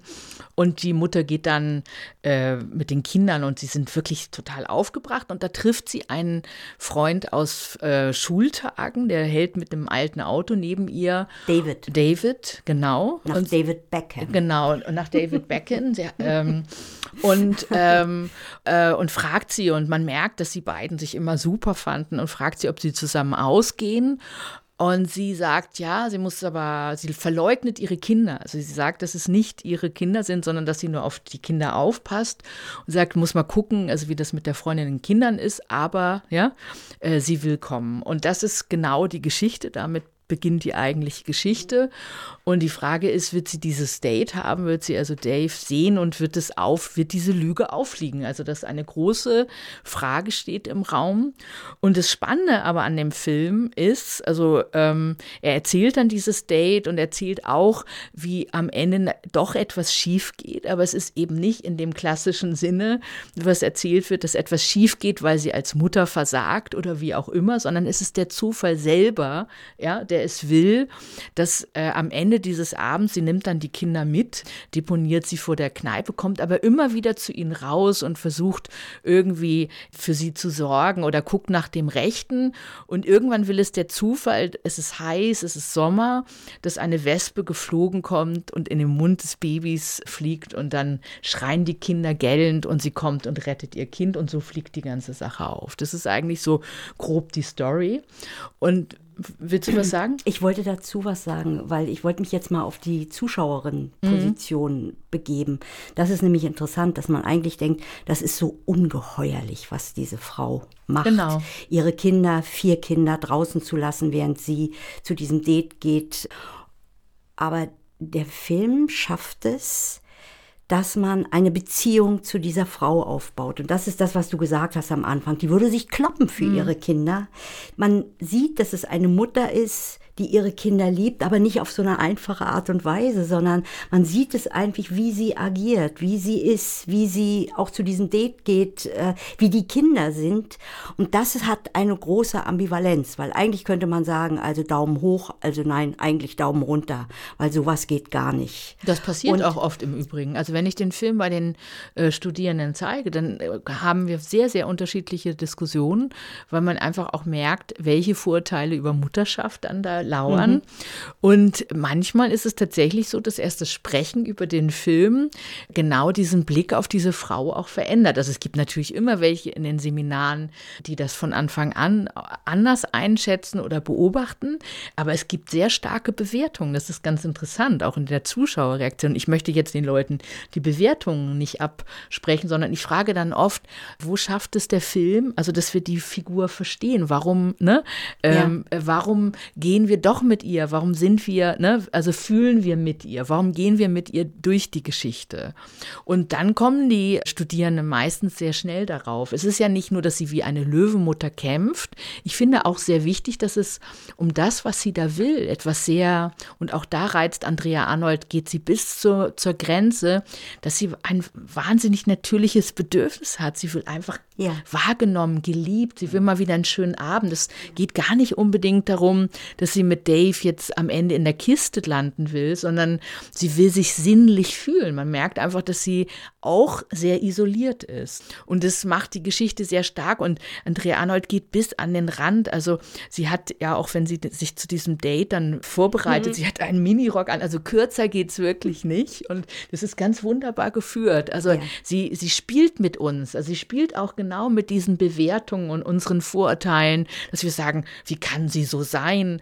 Wie kann eine Mutter so sein? Und es ist erstaunlich, weil das Mutterbild eben sehr, sehr konservativ ist, was ja. in vielen Köpfen ist. ist ist, Entschuldigung, mhm. es ist das Bedürfnis, nicht mhm. das Ziel. Mhm, und genau. damit kann man wunderbar auch Geschichten erzählen. Mhm. Man spürt eben in fast jeder Einstellung dieses Films, mit was für einer unglaublichen Liebe die Autorin und Regisseurin auf diese Figur blickt. Es mhm. ist überhaupt kein Blick von oben herab, es ist kein klassistischer Blick, es ist kein Sozialporno, wie man es vielleicht aus dem Reality-TV kennt. Also man macht sich nicht lustig darüber, sondern es ist wirklich ein zutiefst menschlicher Blick, der die Inszenierung dieser Figur ausmacht und den, der trifft trifft einen als Zuschauer auch sofort. Mhm. Und auch mit einem Augenzwinkern. Du hast das mit dem Minirock schon gesagt, weil David, der dann erst so ein Kerl ist, ne, sagt zu ihr, äh, hol mir mal ein Bier. Sie macht es auch und dann kommt er raus und äh, damit ist ihr Geld die, aufgebraucht. Ne? Ja, damit mhm. ist ihr Geld aufgebraucht und dann, als äh, sie ihr Kind rettet, die Geschichte mit der Wespe sagt er, lass uns nach Hause gehen und reden. Und man denkt, mhm. oh wow, das hätte ich jetzt überhaupt nicht erwartet. Und trotzdem bleibt es in der Schwebe, weil man jetzt nicht von vornherein denkt, oh, ist ja toller Typ, sondern eigentlich, und das finde ich sehr schön, also wenn ich Filme gucke, ich träume die nachts weiter. Ich erzähle die weiter. Und für mich beginnt hier eigentlich eine neue Geschichte, die aber in meinem Kopf, in, in meiner Fantasie arbeitet. Und das ist ihr unheimlich gelungen. Ich möchte eigentlich über diese Frau sehr viel mehr wissen, aber das kann ich alleine. Hm. Ja, und ich finde auch wieder schön, wie der Film letztlich auch die antagonistische Kraft erzählt. Also eben, was hm. du gesagt hast, es ist eben kein Sozialporno, sondern äh, das wird so ganz en passant miterzählt. Also in dieser kleinen Szene, wenn sie nach Hause gehen und dieses kleine Mädchen immer diese Werbejingles singt, ja, so wo Pizza hat, Pizza Hut. Ja, so. Oder wir gehen zu McDonalds, da, äh, wie, wie heißt es? Ähm, da bleibt das Fett auf dem Blech und nicht auf den Beinen. Ja, so. Und die ist ja zwei oder Ja, so und, ja. und singt diese Jingles. Das fand ich äh, auch sehr stark, wie sie das en passant macht. Oder wie sie zum Beispiel auch den Zufall äh, baut. Das finde ich auch interessant, dass sie die Wespe nicht irgendwann am Ende auftauchen lässt, sondern dass die Wesp wird ja auch zur Metapher. Also am Anfang, wo sie das Insekt äh, rauslässt, also wo sie das Fenster öffnet. Aber auch das drängt sich uns nie auf, also als Metapher, sondern das wird so beiläufig miterzählt. Und ich glaube, ich würde gar nicht auf die Idee kommen, sie als Heldin oder Antiheldin zu bezeichnen, überhaupt einen Begriff zu finden. Es ist Zoe. So heißt sie und so ist sie. Und ähm, ich habe das Gefühl, ich, ich, ich komme ihr nahe und das in einem Halbstundenfilm. Was vielleicht daran gut zu zeigen ist, ist, dass der Film sicherlich nicht nach einem Strukturmodell gebaut ist, sondern aus einer Figur und aus einem Verständnis dieser Figur heraus die Handlung Ja. entwickelt wurde und die sozusagen organisch in einem, in einem Umfeld auch etabliert ist, das uns erstmal interessiert, was Konflikte in sich trägt. Also man muss nicht Konflikte erfinden, sondern dadurch, dass die Figur sehr klar gezeichnet ist, dass die Autorin, Regisseurin eine Vorstellung davon hatte, was sie hier erzählen will, ergeben sich auch Konflikte. Im Nachhinein allerdings lässt sich an dem Film sicherlich alles darstellen, was man möchte. Man könnte ihn auf Wendepunkte analysieren. Den ersten Wendepunkt, die Begegnung äh, Ja. mit dem ehemaligen Freund. Den zweiten Wendepunkt, das Geld ist auf einmal zu Ende. Der dritte Wendepunkt, die Kinder drängen eventuell in die Bar hinein, beziehungsweise die Wespe als steigernde Konfliktsituation und eine Art Deus Ex Machina am Ende. Also man könnte all diese Begriffe sicherlich auf diesen Film anwenden. Gleichzeitig ist der Rückschluss, deswegen die Begriffe zu benutzen, um einen solchen Film zu erzählen, der falsche, weil das Ja. ein Irrtum ist. Aber ich mache zum Beispiel, ich lehre öfter mal in den Seminaren auch die acht Sequenzen, weil ich die ganz hilfreich finde als Strukturmodell. Und ich lasse sie dann immer mal ausprobieren, wie sie die acht Sequenzen auf dem Film übertragen.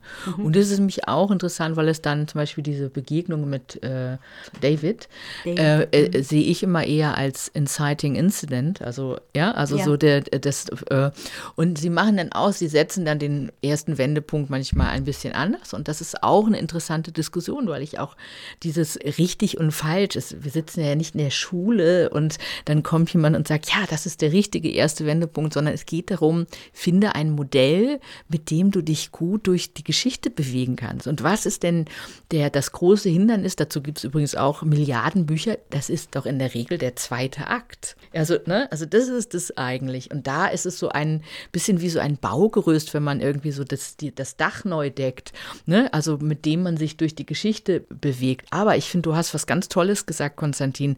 Andrea Arnold ist eine Erzählerin, die genau weiß, was sie will. Das, deswegen wirkt es auch überhaupt nicht ja, äußerlich oder so, sondern es ist so tief durchdrungen ne, von dem, dass sie uns etwas über ganz tiefe menschliche Bedürfnisse erzählen will, die äh, alle miteinander verbindet und die auch alle Klassen sozusagen ja, miteinander verbindet. Und das ist, finde ich, ein schöner Ansatz. Laila Stieler hat das gesagt äh, nach dem letzten Podcast. Wir haben noch so danach ein bisschen gesprochen, hat gesagt, naja, Dramaturgie muss doch so sein, dass man sie nicht merkt. Ja. Dass es ein Fluss ist und dass die, die Anstrengung, die wir haben als Drehbuchautoren, Drehbuchautorinnen, dass wir die gar nicht mehr spüren. Und ähm, ich habe das schon ein paar Mal auch gesagt, auch bei diesem Podcast, was mir oft auffällt, dass die Struktur im Vordergrund steht und die Psychologie der Figuren hinterherhinkt. Und das merkt man, dass diese Balance und das Gleichgewicht äh, zwischen Struktur und Figurenentwicklung, dass das ganz schwer ist auch ähm, hinzukriegen, wenn man ein Regelkorsett hat und es als Korsett nimmt. Und ich könnte mich nicht an so ein Korsett halten, weil dann ist meine Fantasie, ich brauche Flügel beim Schreiben, ich brauche eine Offenheit beim Schreiben.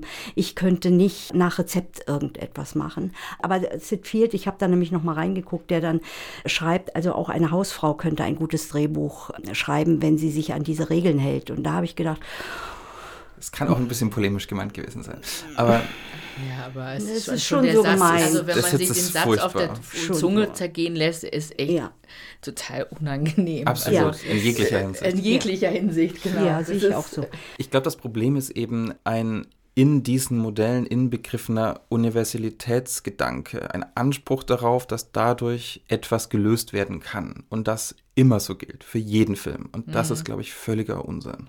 Und davon müsste man sich vielleicht auch lösen, auch in Drehbuchbesprechungen, dass es dieses eine Modell gibt, diese eine Frage, die alles löst oder die sozusagen, wenn man sie gut beantworten kann, ein gutes Drehbuch ähm, entstehen lässt. Ja, und wenn ein Prozess schwierig wird, einen Dramaturgen, eine Dramaturgin hinzuzieht, Richtig. weil das oftmals sehr gut ist, auch aus einer Außenposition jemanden zu haben, jemand Unabhängiges zu haben im besten Fall, um dann nochmal auch diesen Prozess zu spiegeln, ne, der ja oft auch ins, in die Komplikation läuft. Ähm, und vor allem der zweite Akt ist dann schwierig.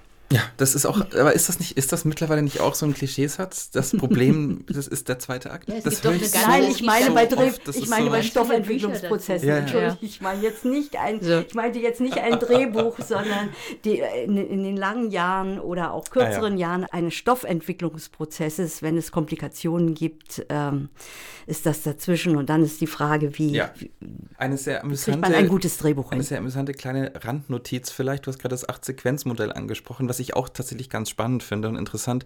Wenn ich mich richtig erinnere, ist diese Einteilung der acht Sequenzen überhaupt nicht aufgrund einer dramaturgischen Nee. äh, äh, Idee entstanden, sondern schlichtweg des historischen Umstands wegen, dass früher Kinofilme nach, auf acht Filmrollen aufgeteilt werden mussten und jede Filmrolle Mhm. nach circa 15 Minuten geändert hat und da dann eben im Idealfall ein Wendepunkt war. Ja. Und ähm, daraus, aus diesem historischen, technischen Umstand entstand das Acht-Sequenz-Modell bis in die 50er Jahre, weil dann auch die Bücher nach diesen acht Filmrollen äh, geschrieben wurden, weil klar war, okay, dann müssen wir die Filmrolle wechseln. Das hatte zunächst mal auf der zweiten Ebene erst eine dramaturgische Funktion, die dann natürlich weiterentwickelt wurde. Das finde ich sehr amüsant. Hm, das finde ich auch sehr witzig. Hm. Ja, wir haben Andrea Arnold erwähnt. Ich kann sie nur empfehlen. Ich habe sie irgendwann entdeckt und finde die Filme nicht nur interessant, sondern auch, wie, ein, wie Figuren erzählt werden, ohne dass man sie erklärt, dass sie gezeigt werden, dass ich sie spüren kann, dass sie mir unter die Haut gehen. Und ich finde, da ist sie ein gutes Beispiel. Wir haben ein zweites, worüber wir uns vorher verständigt haben, das ist ähm, das Kind, Jean-Pierre und Luc Dardenne. Beide haben das Buch geschrieben und haben Regie geführt. Und da ist es auch so eine Ungeheuerlichkeit, die passiert in diesem Film. Ein junger Mann, Bruno, verkauft sein Kind. Und trotzdem, und jetzt werde ich schon vorher, kann ich Bruno einen ganzen Film lang folgen. Es könnte ja auch sein, dass man sagt, oh, der geht mir doch am Arsch vorbei. Also wer sowas macht, mit dem will ich mich überhaupt nicht beschäftigen oder befassen, weil ich lehne das ab.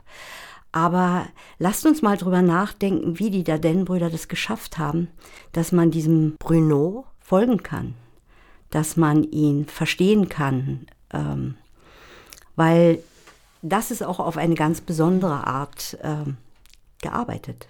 Ich glaube sogar, dass es unmittelbar mit diesem Ereignis zu tun hat. Also das Ereignis ist ungefähr nach einem Drittel des Films äh, geht er los, um das Kind zu verkaufen. Also und wir erleben ja, also wir, der Film fängt mit Sonja an, seiner Freundin, die ähm, ihm das neugeborene Kind vorstellen möchte. Und wir realisieren eigentlich äh, fast beiläufig, dass er der Vater ist, weil er überhaupt nicht auf dieses Kind reagiert. Die beiden sind äh, mittellos, also meistens auch wohnungslos. Jetzt haben sie gerade eine Wohnung, aber Bruno checkt die ganze Zeit, äh, versucht Geld zu schnorren, klaut mit zwei 12-, 13-jährigen Jungs, beklaut äh, Leute.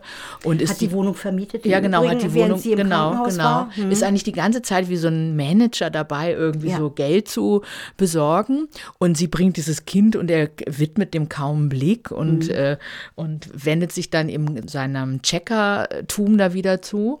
Und wir erleben ihn also in den ersten 30 Minuten mit Sonja und bei diesem Job und äh, sind eher irritiert über ihn, weil er ähm, sich weder besonders für das Kind interessiert, eher, ne, also so immer mit seinen Jobs beschäftigt ist. Aber wir erleben auch seine sehr fast kindliche Beziehung mit Sonja, also eine Liebesbeziehung ist, aber wo die Liebesbeziehung sehr stark über das, diese Kindlichkeit auch, und damit ist natürlich auch der Titel wieder genau. zur Metapher geworden, oder beziehungsweise ist die Frage, wer ist jetzt eigentlich l'enfant?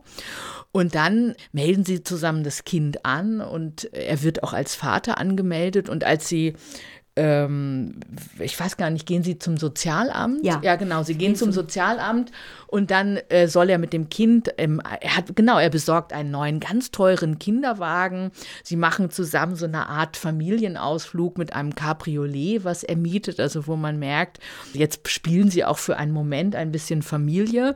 Und dann kappeln gehen, sich, kappeln man merkt, sich, die lieben ja. sich, weil man so gerne zuguckt, auch wie die ja. miteinander umgehen in so einer äh, ja, ja, genau. Kindlichkeit. Genau. Ja, und genau, und dieser, und, und dann gehen sie zum Sozialamt und er geht los und verkauft das Kind. Ja, und jetzt ist dieser Punkt, wo man so denken könnte, jetzt könnte ja so eine Geschichte einsetzen, äh, was passiert jetzt? Also er geht dann zurück und sagt es Sonja auch so ganz beiläufig. Also so nach dem Motto, ich habe es verkauft. Äh, wir machen ein neues. Wir machen ein neues. Ich lege mich heute auf die Bank in dem Park und sage, es ist mir geklaut worden. Und dann fällt Sonja in Ohnmacht und sie fällt erneut in Ohnmacht, als er sie aufrichtet. Und er bringt sie ins Krankenhaus und sie hat wirklich einen Schock. Also sie ist äh, äh also schwer krank und zeigt ihn auch danach an.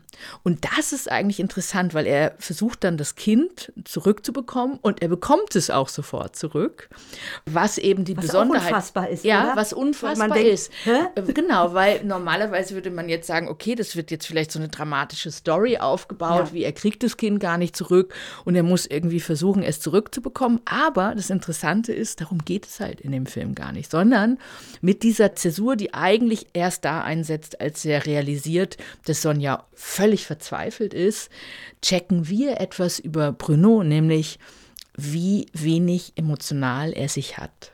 Also, dass er ja, also ich würde es gerne mal so neutral ausdrücken. Mhm, ja. mhm. Und das weckt ein ungeheures Interesse, weil jetzt beginnt auch eine ganz andere Sehnsucht und eine ganz andere Suche, nämlich er spürt, wie sehr er auch Sonja braucht. Sonja ist seine Bodenhaftung, Sonja ist sein, sein Leben, sein Zuhause. Mhm.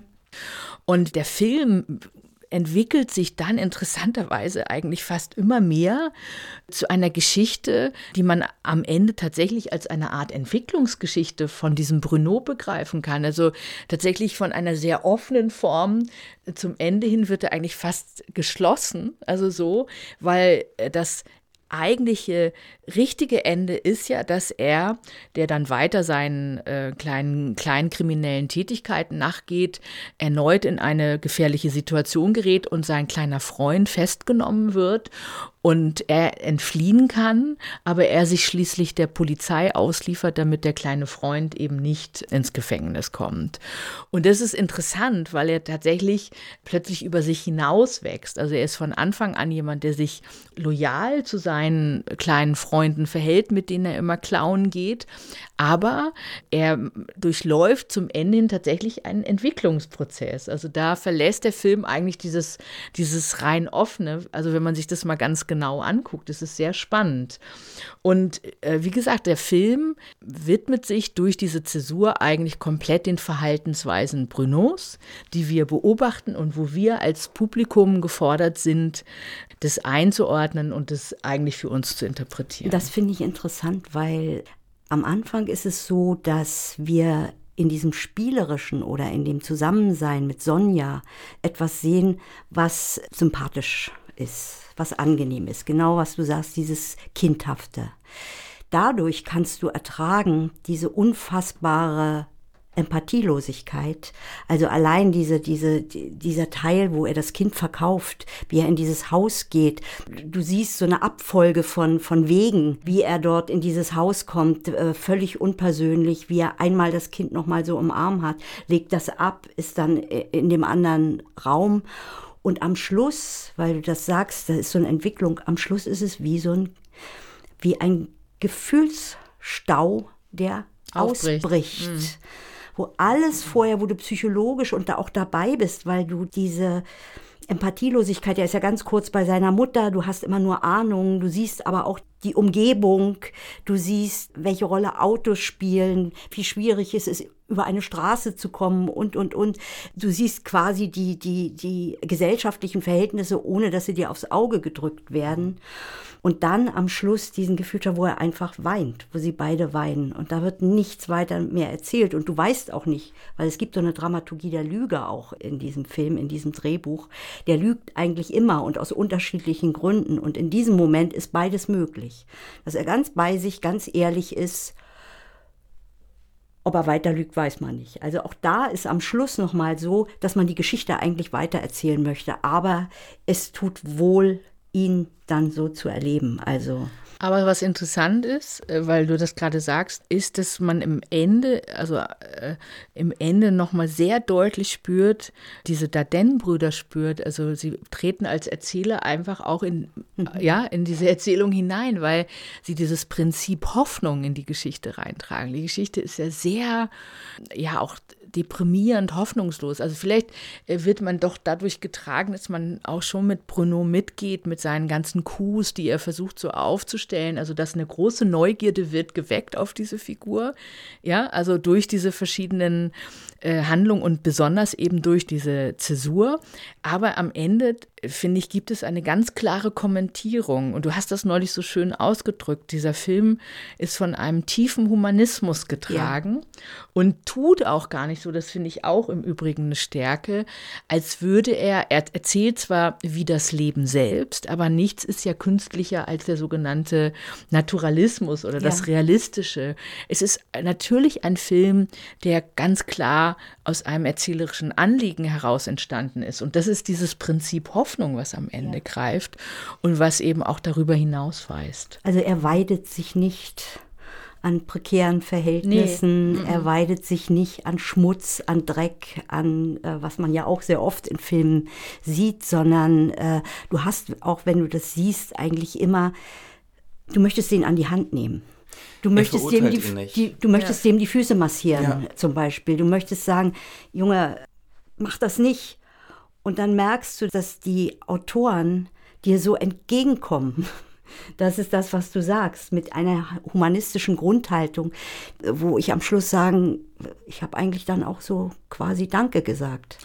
Ja, es, es passiert etwas ganz Spannendes, finde ich, weil die mögliche Kritik an dem Handeln von Bruno, die eine moralische Kritik sein könnte, die aber nicht getroffen wird. Es werden die Konsequenzen seiner Handlung gezeigt. Es wird sehr direkt und ungeschnörkelt gezeigt, was passiert danach, was passiert dann und was ist das Umfeld.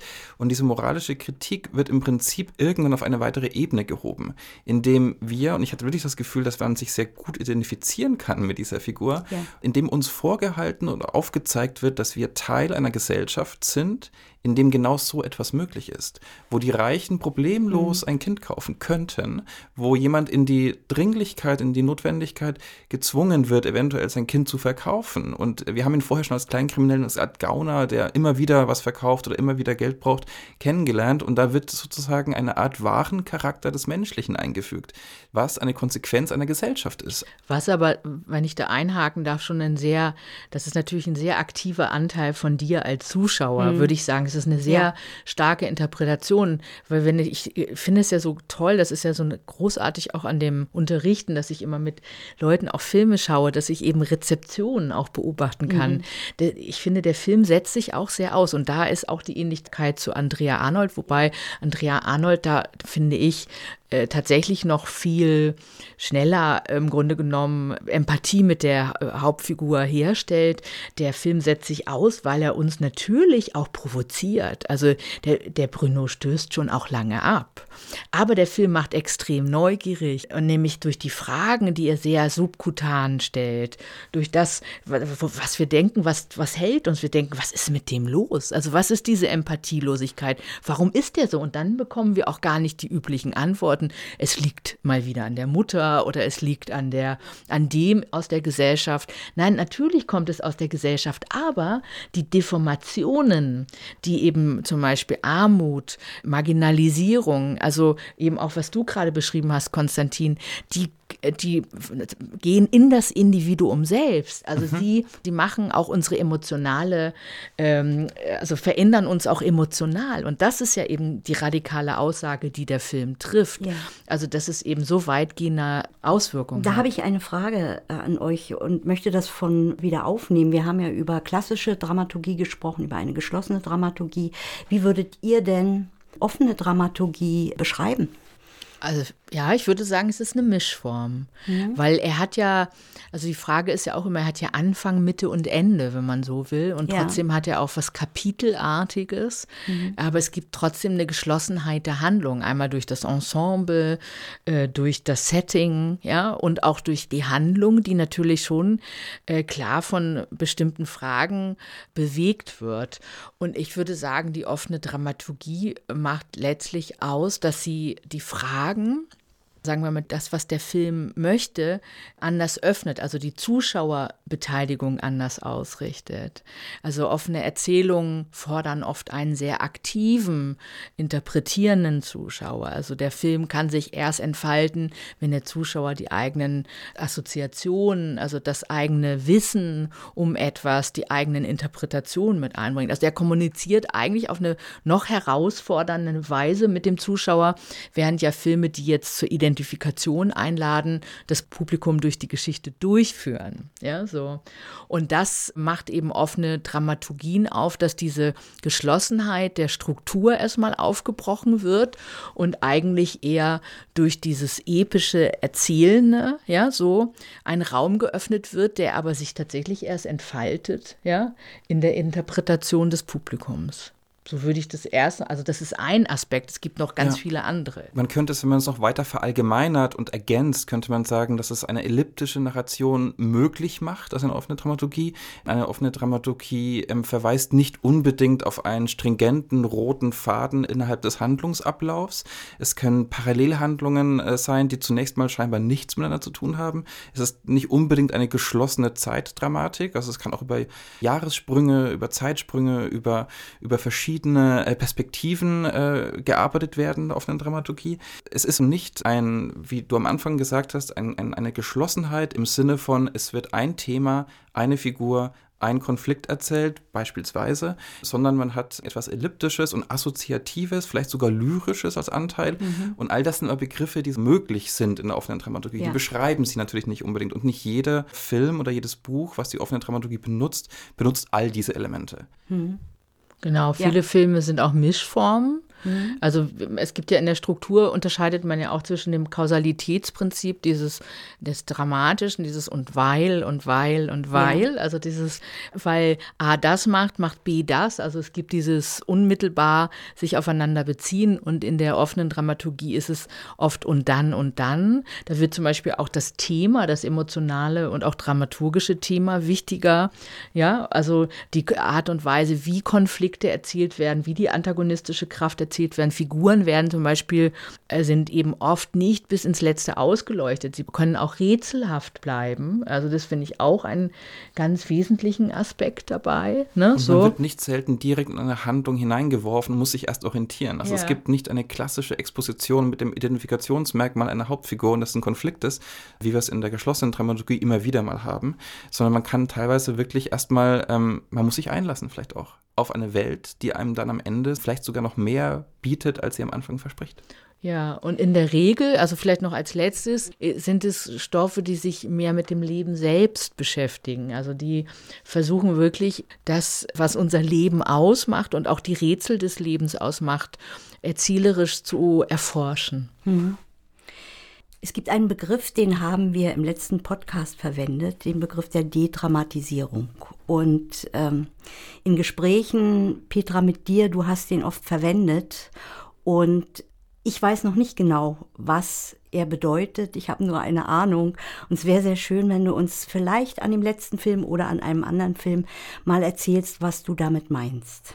Also kann es ja einfach an L'Enfant machen. Also Meines Erachtens ist diese Zäsur, dass er sein Kinn verkauft, was ja eigentlich einlädt, zu einem dramatischen Konflikt zu werden, der viele äh, Verwicklungen und Kollisionen mit sich bringt.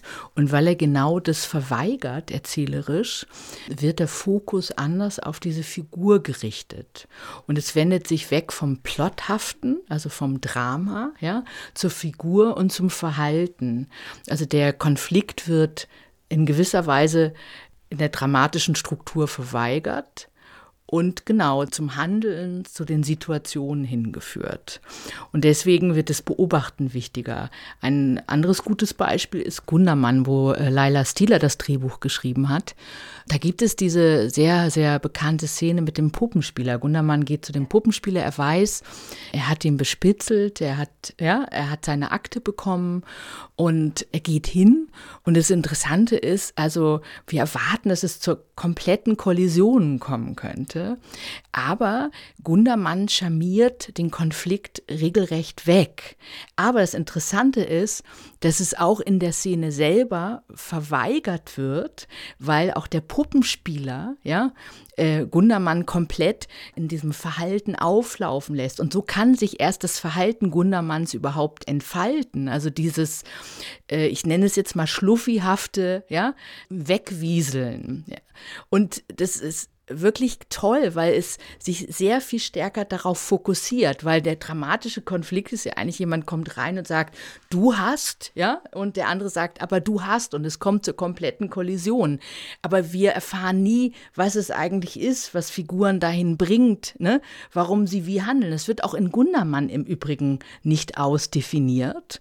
Gundermann bleibt rätselhaft bis zu seinem Tod. Also ist jemand, der eigentlich niemanden komplett an sich rankommen lässt und auch da ist das Prinzip der Dedramatisierung eben total wichtig, weil es genau den Fokus auf dieses Verhalten der Figur lenkt. Und das finde ich sehr stark an diesem Film und auch insbesondere an dieser Szene. Ich weiß nicht, vermittelt sich das so? Ja, doch, ich verstehe das. Das aber sehr gute Beispiele ich dafür. glaube, es gibt äh, spielt da auch eine Rolle, wie du als Autor, als Autorin mit der Erwartungshaltung von Publikum spielst. Ne? Ja, genau. Ähm, wenn wir uns angucken, die Filme von Valeska Griesebach, Sehnsucht. Ich kann dann noch genauer was dazu sagen. Da ist eine Liebesgeschichte zwischen, bei Sehnsucht, zwischen zwei Menschen, Ella und Markus, die lieben sich so, man kann sagen, dass es fast weh tut es ist so wunderbar, dass es kaum zu ertragen ist, sage ich mal in Anführungsstrichen. Das ist jetzt meine Wertung. Und er fährt zu einem Lehrgang mit der Feuerwehr. Und dort wird getrunken danach und am nächsten Morgen liegt er mit einer anderen Frau im Bett. Der Kellnerin. So.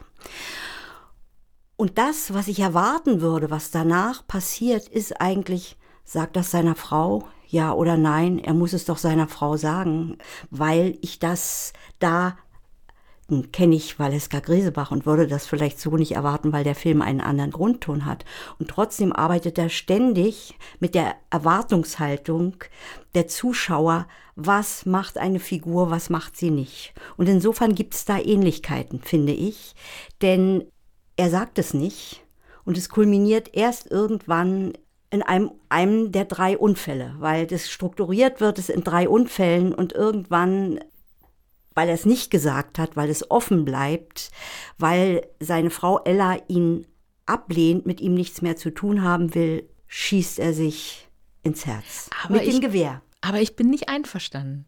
Ich, Habe ich gedacht. Ich bin nicht einverstanden, dass das das Prinzip der Dedramatisierung ist, weil ich finde, der Film, das finde ich ganz irre an den Film von Valeska Griesebach, der kondensiert Emotionen auf eine so eigenwillige Weise. Also was, ich muss vielleicht kurz ausholen. Der Film ja. ist ja zum Beispiel, das ist eine offene Dramaturgie, aber trotzdem belehnt dieser Film einen ganz alten Topos, nämlich ähm, die der großen, der verbotenen Liebe. Also Romeo und Julia wird zitiert. Und auch der Film ist eigentlich in die drei Teile eingeteilt. Also, ne, also der, der folgt, wenn man so will, schon auch einer solchen Erzählung. Nur spart er im Grunde genommen ganz oft die Szenen aus, in denen die Figuren jetzt vielleicht handeln müsste, das legt er in die Ellipsen. Und wir können uns vorstellen, was bei ihm für Konflikte ablaufen und was wie er, weil wir ihn sehr früh als sehr moralisch verantwortlichen und auch sehr emotionalen Menschen kennenlernen. Und was ich sehr stark finde, ist, dass der Film äh, wirklich versucht, Emotionen zu ergründen in einer Intensität und dass er sie in ein anderes Milieu liegt, nämlich ein Milieu, in dem wir als Kinozuschauer aus der, die meisten oder wir als Filmemacherinnen doch meistens aus der Mittelschicht kommt, ja, wo wir im Grunde genommen äh, ganz andere Vorurteile haben, also mhm. diese Intensität der Gefühle, die Nähe von Liebe und Tod als Sehnsuchtsgefühl, weil man das, was man fühlt, weil man erfasst wird, ist passiert passiert. Es ist Schicksal. Und das ergründet der Film. Also, und die damit verbundenen Konflikte. Und da finde ich tatsächlich nicht, dass er das dedramatisiert, sondern eine ganz eigene Sprache sucht über die Figuren und über die Beobachtung der Figuren mithilfe dieser Ellipsen die uns eigentlich miterzählen, ja, was da für Konflikte bei Markus im Hintergrund laufen. Und damit intensiviert er im ja, im Grunde sein, seine Gefühlsdramaturgie. Das ist gut, dass du über Ellipsen gesprochen hast, weil für mich wären auch Ellipsen eine Form von Dedramatisierung. Weil es nicht fortgeführt wird, weil es nicht dieses Ursache-Wirkung-Prinzip ist, sondern weil es mit Verzögerungen arbeitet, weil es mit Auslassungen arbeitet. Dass an Stellen, wo du erwartest, jetzt müsste ein dramatischer Plotpoint kommen, sage ich mal, ein Wendepunkt, kommt das nicht, sondern der Alltag geht weiter und es wird über die Psychologie erzählt und insofern würde für mich das auch darunter fallen. Ich kann euch beide verstehen. Vielleicht könnte man sagen, dass Petra in deiner äh, Herangehensweise an den Begriff der Dedramatisierung eine direkte Konfliktsituation und den handelnden Figuren mhm. innerhalb dieser Situation zugrunde liegt und Heide auf einer ähm, Meta-Dedramatisierungsebene die Struktur des Films als Gesamtheit beschreibt gerade. Was ja. eventuell auch eine Funktion von Dedramatisierung sein könnte, aber eben nicht die direkte Konfliktsituation betrifft. Mhm. Du hast das vorhin schön beschrieben, äh, Petra. Ich möchte, ich möchte einfach so ein paar Punkte über Sehnsucht noch sagen. So eine Verbindung, die der äh, Valeska da gelingt zwischen Struktur Struktur, die man ganz klar erkennen kann, und eine Art von Naturalismus. Diese Verbindung von beiden, da hat sie, glaube ich, dadurch, dass sie auch mit Laien arbeitet, ein Alleinstellungsmerkmal. Ähm, und die hat überhaupt keine Angst, dass Menschen Schönheiten aussprechen. Zum Beispiel, wenn er weggeht, sagt sie zu ihm, am liebsten möchte ich dich einpacken. Oder sie sagt zu der Oma, du bist so schön. Dinge, weil wir von Humanismus gesprochen haben. Also es wabert immer darunter, aber darüber liegt eine, eine. Ich liebe dich so sehr, sagt Ich ja, liebe dich so sehr. Ja, so, ich liebe denkt, dich so das sehr. sagt doch eigentlich niemand. Aber warum eigentlich nicht? Und du sitzt davor und denkst, ja, wie zärtlich ist denn das? Das heißt, und darüber müssen wir reden, wenn wir äh, als Drehbuchautoren, Autorinnen wir recherchieren sehr viel und dann sind wir in unserer Schreibstube am Schreibtisch und die Valeska Griesebach, die braucht ja jahrelang, begibt die sich dorthin, wo sie diese Filme macht, um genau zu spüren, wie sprechen die. Also ich glaube, sie kriegt es unter ihre eigene Haut, um es dann erzählen zu können. Und das finde ich sehr schön, weil du so eine unheimlich lange Zeit brauchst, um so ein Milieu in deinen eigenen Körper zu kriegen, zu verstehen und, ähm, und es zu erzählen. Ohne es zu einem Klischee zu machen. Weil das ist ja genau das, was sie unter, wann unterläuft die ganze Zeit. Wir haben einen bestimmten Blick, der eine Erwartungshaltung ja. auch auf die soziale ja. Klasse, auf das Umfeld, auf Brandenburg wirft. Und das gibt sie uns aber alles gar nicht, weil sie viel zu viel darüber weiß, weil sie viel zu sehr ihre Figuren liebt. Ähm, oder die Laien, die die Figuren sozusagen annähernd äh, verkörpern. Und was es am Ende in diesem Film gibt, was eine ganz wunderbare, vielleicht auch dedramatisierende Funktion hat, um den Begriff noch weiter aufzudehnen, ist, dass es, ähm, dass die Wirkungsästhetik des Films und die unterschiedliche Bewertbarkeit der Handlungen der Hauptfigur über Kinder noch einmal wiedergespiegelt wird am Ende des Films. Fast schon wie das Gespräch nach dem Kinogang, das man mit der äh, Partnerin oder dem Partner führt, wenn man einen Film gesehen hat.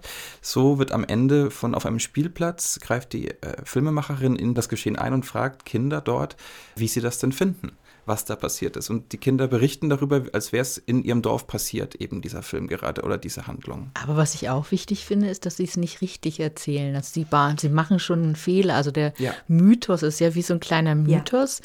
Ist schon verändert. Und das, äh, finde ich, erzählt eben auch davon, führt wieder zu dem Thema auch Liebe und Tod zurück und von der Wichtigkeit und der Intensität dessen. Also was es für, wie es uns, also wie es uns auch menschlich macht. Also genau genau diese Sehnsucht eigentlich die menschliche Komponente ausmacht. Und das wird eben auch schon in dem Mythos mit Fehlern ja. ausgedrückt. Einfach weil man merkt, das ist eine Geschichte geworden, die schon sehr oft erzählt worden ist. Und weil sie schon öfter erzählt worden ist, ist durch die stille Post sind Aspekte verändert worden. Ja, und manche Kinder finden das doof, dass äh, ein Mann sich da erschießt, deswegen mm. ist doch kein Grund. Und andere sagen, es ist doch ganz romantisch eigentlich. Ja.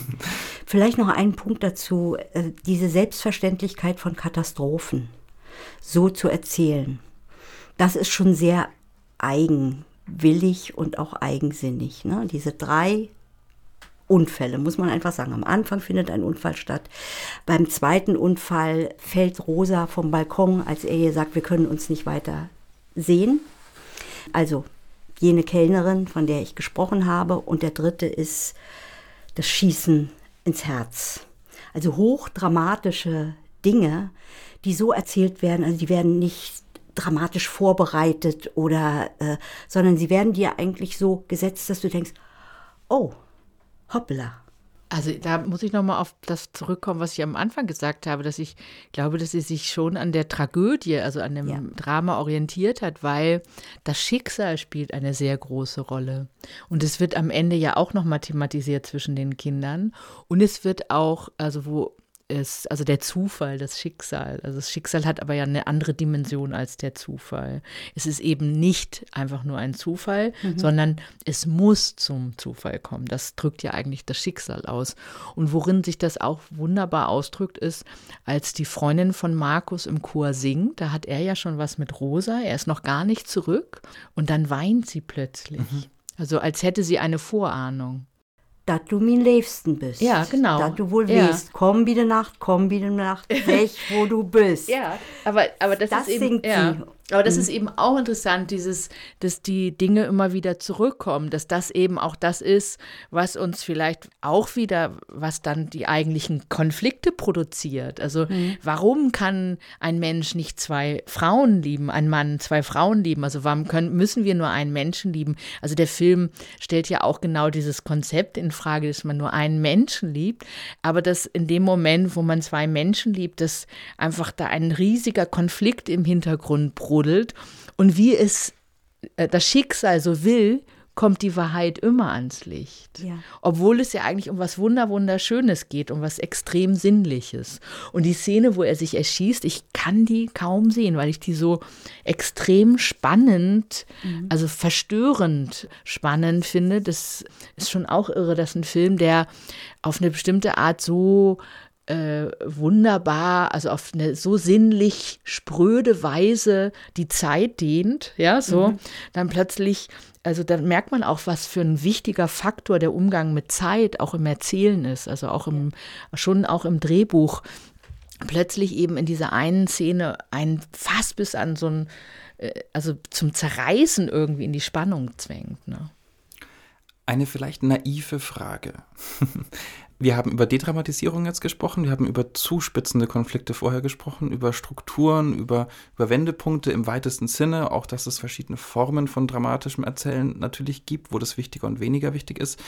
Wenn ihr an eure eigene Schreibpraxis denkt, ähm, ihr seid an einem Punkt, wo ihr einen Konflikt vor euch habt, wo euch eine, eure Figur vielleicht in einen Konflikt geleitet hat und ihr merkt, ah wow, ich werde gerade überrascht davon, dass das jetzt Thema eventuell dieser Szene sein könnte. Wie, und ich weiß, dass man es wahrscheinlich nicht beantworten kann, aber wie könnte man entscheiden, ob man diesen Konflikt als dramatischen Konflikt in der Schreibpraxis versucht oder entdramatisiert? Das hätte für mich ganz viel damit zu tun, wie die Figur ist. Also die, ich würde jetzt mal davon ausgehen, dass wenn ich zu dieser Szene komme, dass ich die Figur vielleicht schon kenne. Und das ist etwas, was für mich ganz wichtig beim Erzählen ist. Ähm, was weiß die Figur über sich? Kann sie überhaupt erkennen, auch was sie für Konflikte hat, wie sie sich verhält? Kann sie sich ihrer bewusst werden? Kann sie das nicht? Möglicherweise wissen wir, das ist zum Beispiel bei Bruno in L'Enfant, äh, wissen wir viel mehr früher über ihn und seine Empathielosigkeit, seinen Innenleben, als er über sich jetzt vielleicht reflektieren könnte. Also ohne jetzt zu sagen, dass er das nicht kann, sondern dass es wird so im Film erzählt. Und das ist, glaube ich, etwas, was sehr wichtig ist. Und wenn ich jetzt eine Figur erzählen würde, die sich gar nicht hat, und äh, wo ich erzählen möchte, wie sie zum Beispiel Konflikten ausweicht oder wie sie, wovor sie Angst hat, würde ich vielleicht versuchen, einen Konflikt zu dedramatisieren, um das emotionale Innenleben sichtbarer mhm. zu machen. Ja. Ich möchte gern einen Bogen schlagen. Ähm, wir haben über geschlossene Dramaturgien gesprochen, wir haben über offene Dramaturgien äh, gesprochen und da gibt es, gäbe es jetzt ganz viele Beispiele, über die wir reden könnten, aber wahrscheinlich müssen wir das in einem anderen Podcast machen, weil ähm, wir so viel Zeit nicht haben. Aber was wichtig ist, wenn wir über Valeska Griesebach sprechen, würde ich empfehlen, sich auch Western anzugucken, weil da könnte man sehr viel auch darüber sprechen, wie mit Stereotypen gespielt wird, wie mit dem klassischen Western gespielt wird und was sie anders macht und warum sie es anders macht. Sie äh, nimmt alle Bestandteile, die man irgendwie haben muss und braucht, um dann aber eine andere Geschichte zu erzählen. Da könnte man jetzt ganz lange drüber reden, aber das kann ich nur empfehlen. Genauso wäre so ein Film wie Legally Blonde, ist auch so ein Film, über den man ganz viel äh, sprechen könnte, ja. weil er auch mit Stereotypen arbeitet, sie benutzt, Klischees benutzt, um sie dann umzukehren und eine eigene Geschichte zu erzählen. Das finde ich auch, es wäre so, da könnten wir jetzt auch stundenlang drüber sprechen. Aber was mir auch noch wichtig wäre, ist das komplexe Erzählen in unterschiedlichen Zeitstrukturen aus verschiedenen Perspektiven. Und wir haben beim letzten Podcast äh, über große Freiheit gesprochen. Ja. Da hatten wir auch nicht so viel Zeit, aber zumindest ist das auch ein Film, den ich jedem empfehlen möchte und auch das Drehbuch sich anzugucken, weil da wird sehr schön mit unterschiedlichen Zeiten gespielt, ohne dass man sie als Huckelpunkte merkt, sondern ist es trotzdem eine Geschichte, die wie ein Fluss läuft. Und dieses Fließende, was in große Freiheit sehr gelungen ist, da hast du einen anderen Film empfohlen, der ein Klassiker ist, Das süße Jenseits. Und warum hast du den empfohlen? Ja, wenn es um offene Dramaturgien geht, äh, setze ich ihn öfter ein und gleichzeitig ist es auch ein wunderbares Beispiel, wie mit äh, einem Film, der so nonlinear erzählt, aber trotzdem im Fluss einer vorwärts treibenden Geschichte bleibt. Das ist ja sehr faszinierend. Also dieser Film ist so organisch, trotz seiner ich glaube, es sind insgesamt sieben Zeitebenen, wobei Szene, also Zeitebene 5, 6, 7 sind dann nur noch einzelne äh, Inserts, ja, mhm. Momentaufnahmen. Mhm. Ähm, er spielt in einem kleinen kanadischen Dorf und es geht darum, dass ein Anwalt in einen Ort kommt, in dem vor einiger Zeit ein schrecklicher Unfall passiert ist. Ein Bus ist vom Weg abgekommen im Winter, auf dem See gerutscht und untergegangen und alle Kinder sind ertrunken, bis auf ein pubertierendes Mädchen und ähm, die, die Busfahrerin. Busfahrerin. Und dieser Anwalt kommt in diesen Ort und versucht die Gemeinde dazu zu bewegen, zu klagen, also eine Ursache zu finden, eine Schuld zu finden, um auf Schadensersatz zu gehen und dieser Anwalt von Einholm gespielt hat selber eine Tochter, die drogenabhängig ist, mit der er immer wieder über Telefonate im Kontakt steht und wo wir auch im Grunde genommen schließlich gar nicht wissen, was mit ihr passiert, also ob sie überhaupt noch lebt. Es gibt dann ja so eine Begegnung, wo er zu ihr hinfährt also, wo wir aber nicht wissen, ganz genau wissen, was mit ihr ist. Sie könnte auch tot sein. Es mhm. könnte auch sein, dass er ihren Leichnam holt, weil er sich gar nicht zu den Fragen äußert. Er trifft nämlich durch Zufall im Flugzeug äh, eine Frau, die er kennt, also die mit der Tochter zusammen zur Schule gegangen ist, wenn ich mich richtig entsinne.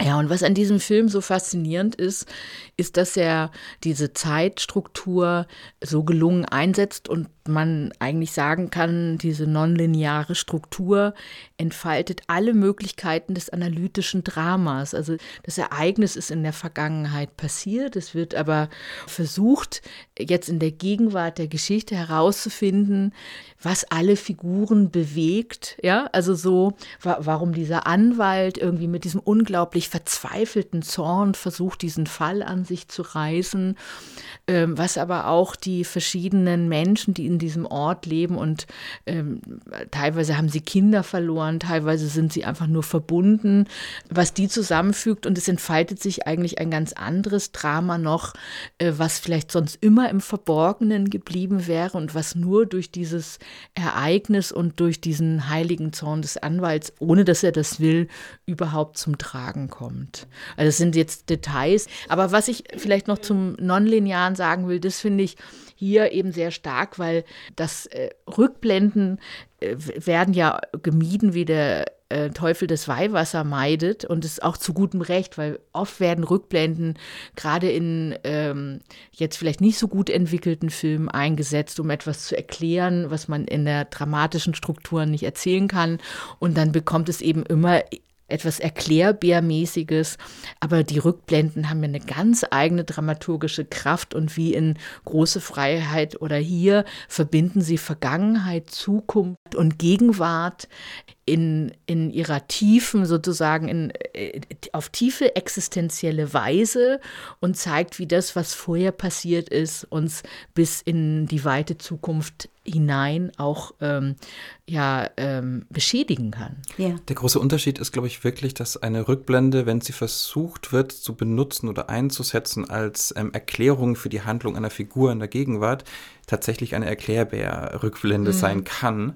Ähm, wohingegen bei Große Freiheit oder bei Das Jüngste Jenseits es keine richtigen Rückblenden sind, sondern wirklich verschiedene Zeitebenen, die parallel ablaufen. Mhm. Also da ist die Vergangenheit ähm, oder die vergangene Vergangenheit oder die vergangene, vergangene, vergangene Vergangenheit als weitere Handlungsmöglichkeit äh, ausgebreitet. Mhm. Und, wir, und die hat eine eigene Dramaturgie jeweils. Also wir haben zum Beispiel dieses Busunglück, was, wo der also eine Tag erzählt wird, immer wieder. Also wir kommen immer wieder darauf zurück, kurz vor dem Unfall Unfall, der Unfall, kurz nach dem Unfall. Und es ist in der Mitte des Films, als würde sich alles konzentrisch darum in einer Kreisbewegung bewegen. Ähm, und das ist nicht eine einfache Rückblende. Das ist wirklich eben eine gedoppelte Zeitstruktur. Mhm. Ja, und das Interessante ist, dass obwohl es eine analytische, also eine, eine Kausalität aufgemacht wird, wird aber auch wieder diese Kausalität hinterfragt, weil gerade dieses, was du so schön beschrieben hast, die Vergangenheit, der Vergangenheit, die, das, die vergangene, vergangene Vergangenheit, eigentlich auch zeigt, dass die eigentliche Ursache gar nicht mehr gegriffen kann, also dass die Verbindungen, also die Ursachen noch viel tiefer reichen und nicht in einer einfachen kausalen Verkettung irgendwie erklärt werden können um es nochmal sinnlich erfahrbar zu machen. Also der Film geht los und man sieht ein Paar mit einem Kind, sehr hell beleuchtet in einem Wochenendhaus, wie auch immer. Und danach sieht man diesen Mitchell in einer Waschanlage. Er ist völlig gefangen in dieser Waschanlage, er kommt da nicht raus. Dann kommt der Anruf von seiner Tochter, von Zoe, der er aber überhaupt nicht zuhört. Dann, ich will nicht alle Ebenen, ich will nur ein bisschen, damit man sich das vorstellen kann. Dann sieht man Nicole und ihren Vater Sam Burnell, ein junges Mädchen, das ist die, die äh, die Busunglück überlebt, singt auf der Bühne und du siehst diesen Mann, wo du gar nicht weißt, ist es der Vater, aber du kriegst es dann mit. Und er sieht sie an mit Bewunderung, aber es ist auch irritierend, er sieht sie an wie eine Frau und nicht wie eine Tochter. Dann kommt Mitchell an in, in dem Dorf, Semdent, und äh, fragt ein Paar, die ihren Sohn verloren haben. Und das ist schon interessant. Also man merkt, in diesem Dorf ist gar nichts in Ordnung. Allein wie dieses Paar miteinander umgeht, da weiß man in etwa auch, wie es dem Sohn gegangen ist. Weil da ist so viel äh, eigentlich Krieg und wie sie über die anderen reden, also da, da merkst du, hier gibt es ein größeres Drama, genau das, was du gesagt hast, was im Verborgenen liegt. Und dann beginnt er keine Ermittlung, sondern er sagt, irgendjemand muss für dieses Unglück verantwortlich sein. Und deshalb will er diese Sammelklage haben. Und er arbeitet sehr mit Demagogie und mit äh, Manipulation. Mit, mit Manipulation. Äh, und es gibt eigentlich nur einen, der sich dagegen verweigert. Was ich interessant finde, ist, dass mehrere Geheimnisse wie aufgeblättert werden, wie wenn die in der Zwiebel im Kern sind und sie werden immer weiter aufgeblättert und diese Geheimnisse haben immer damit zu tun, sind die Familien oder ist man in der Lage, seine Kinder zu schützen? Und es gibt diese ergreifende Geschichte, die Mitchell irgendwann auch erzählt, als äh, in diesem Haus, mhm. weil er ist das mit seiner Frau und sie wurde von einem Insekt gestochen, das Kind, und er fährt zum Krankenhaus und muss ihr einen, also der Arzt sagt, muss ihr einen Luftröhrenschnitt geben. Falls was es dann nicht nötig käme, ist, genau. falls also es soweit käme. Aber da findet sozusagen fast in jeder Szene etwas statt, mhm. was mit den Kindern zu tun hat. Tragendes Motiv, die Rattenfängergeschichte von Hameln und was eine zentrale Geschichte ist, ist der Missbrauch ähm, eines Vaters an seiner Tochter. Und das ist jene ähm, Nicole, was überlebt und was in, im Rollstuhl weiterleben muss. Und als es nach Hause kommt, was ich auch äh, sehr schön fand, da hat der Vater ihr so ein Märchenzimmer aufgebaut. Mhm. So. Aber auch was ich da interessant finde, ist, dass er ja eben nicht nur die Ursachen untersucht, also ich möchte nochmal darauf verweisen, sondern dass er zeigt, wie alles miteinander zusammenhängt. Mhm. Wenn man jetzt das Dorf als sagt, das ist wie eine, eine kleine Welt, also da passiert alles, was auch in der Welt passiert, ja, ja so, dann wird ja eigentlich darüber erzählt, wie, und das finde ich auch sehr, sehr schön, wie Menschen nicht dazu durchdringen, die Konflikte, die sie haben.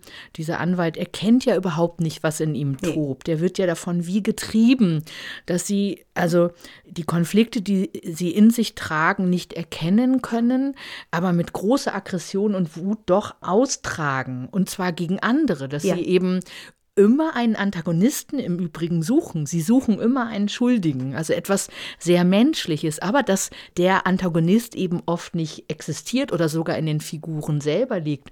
Und interessanterweise Konflikte oft so gelöst werden von Menschen, dass sie das, was sie bekämpfen wollen, verschoben bekämpfen. Das macht er, indem er die Schuld bei einem anderen sucht, also damit er seine Aggression entladen, weil er seine Aggression entladen möchte, aber das macht auch dieses Mädchen am Ende, das äh, eine Art Gerechtigkeit herbeiführt, aber damit natürlich auch indirekt ihren Vater straft, der auf diese Abfindung hofft. Der ja? sich verbündet ja, genau. mit Mitchell. Der sich Die beiden Männer genau. verbünden sich gegen, gegen Nicole und von ja. ihrer Aussage hängt es ab, ob Mitchell sein Ziel erreicht. Ist genau. ja eigentlich, er hat ja ein, ein klares Ziel. Und ähm, das ist in einer Art verwoben, wo du, du hast vorhin irgendwann gesagt, wenn ich als Zuschauer damit reinkomme, mit meinen Assoziationen, mit meinen Gedanken. Also hier gibt es beides. Also mein Gefühl wird angesprochen, aber auch mein Verstand. Mhm. Also ich selbst muss mitarbeiten. Ich muss Dinge erkennen. Ich muss sehen, was hat die Rattenfängergeschichte jetzt damit zu tun.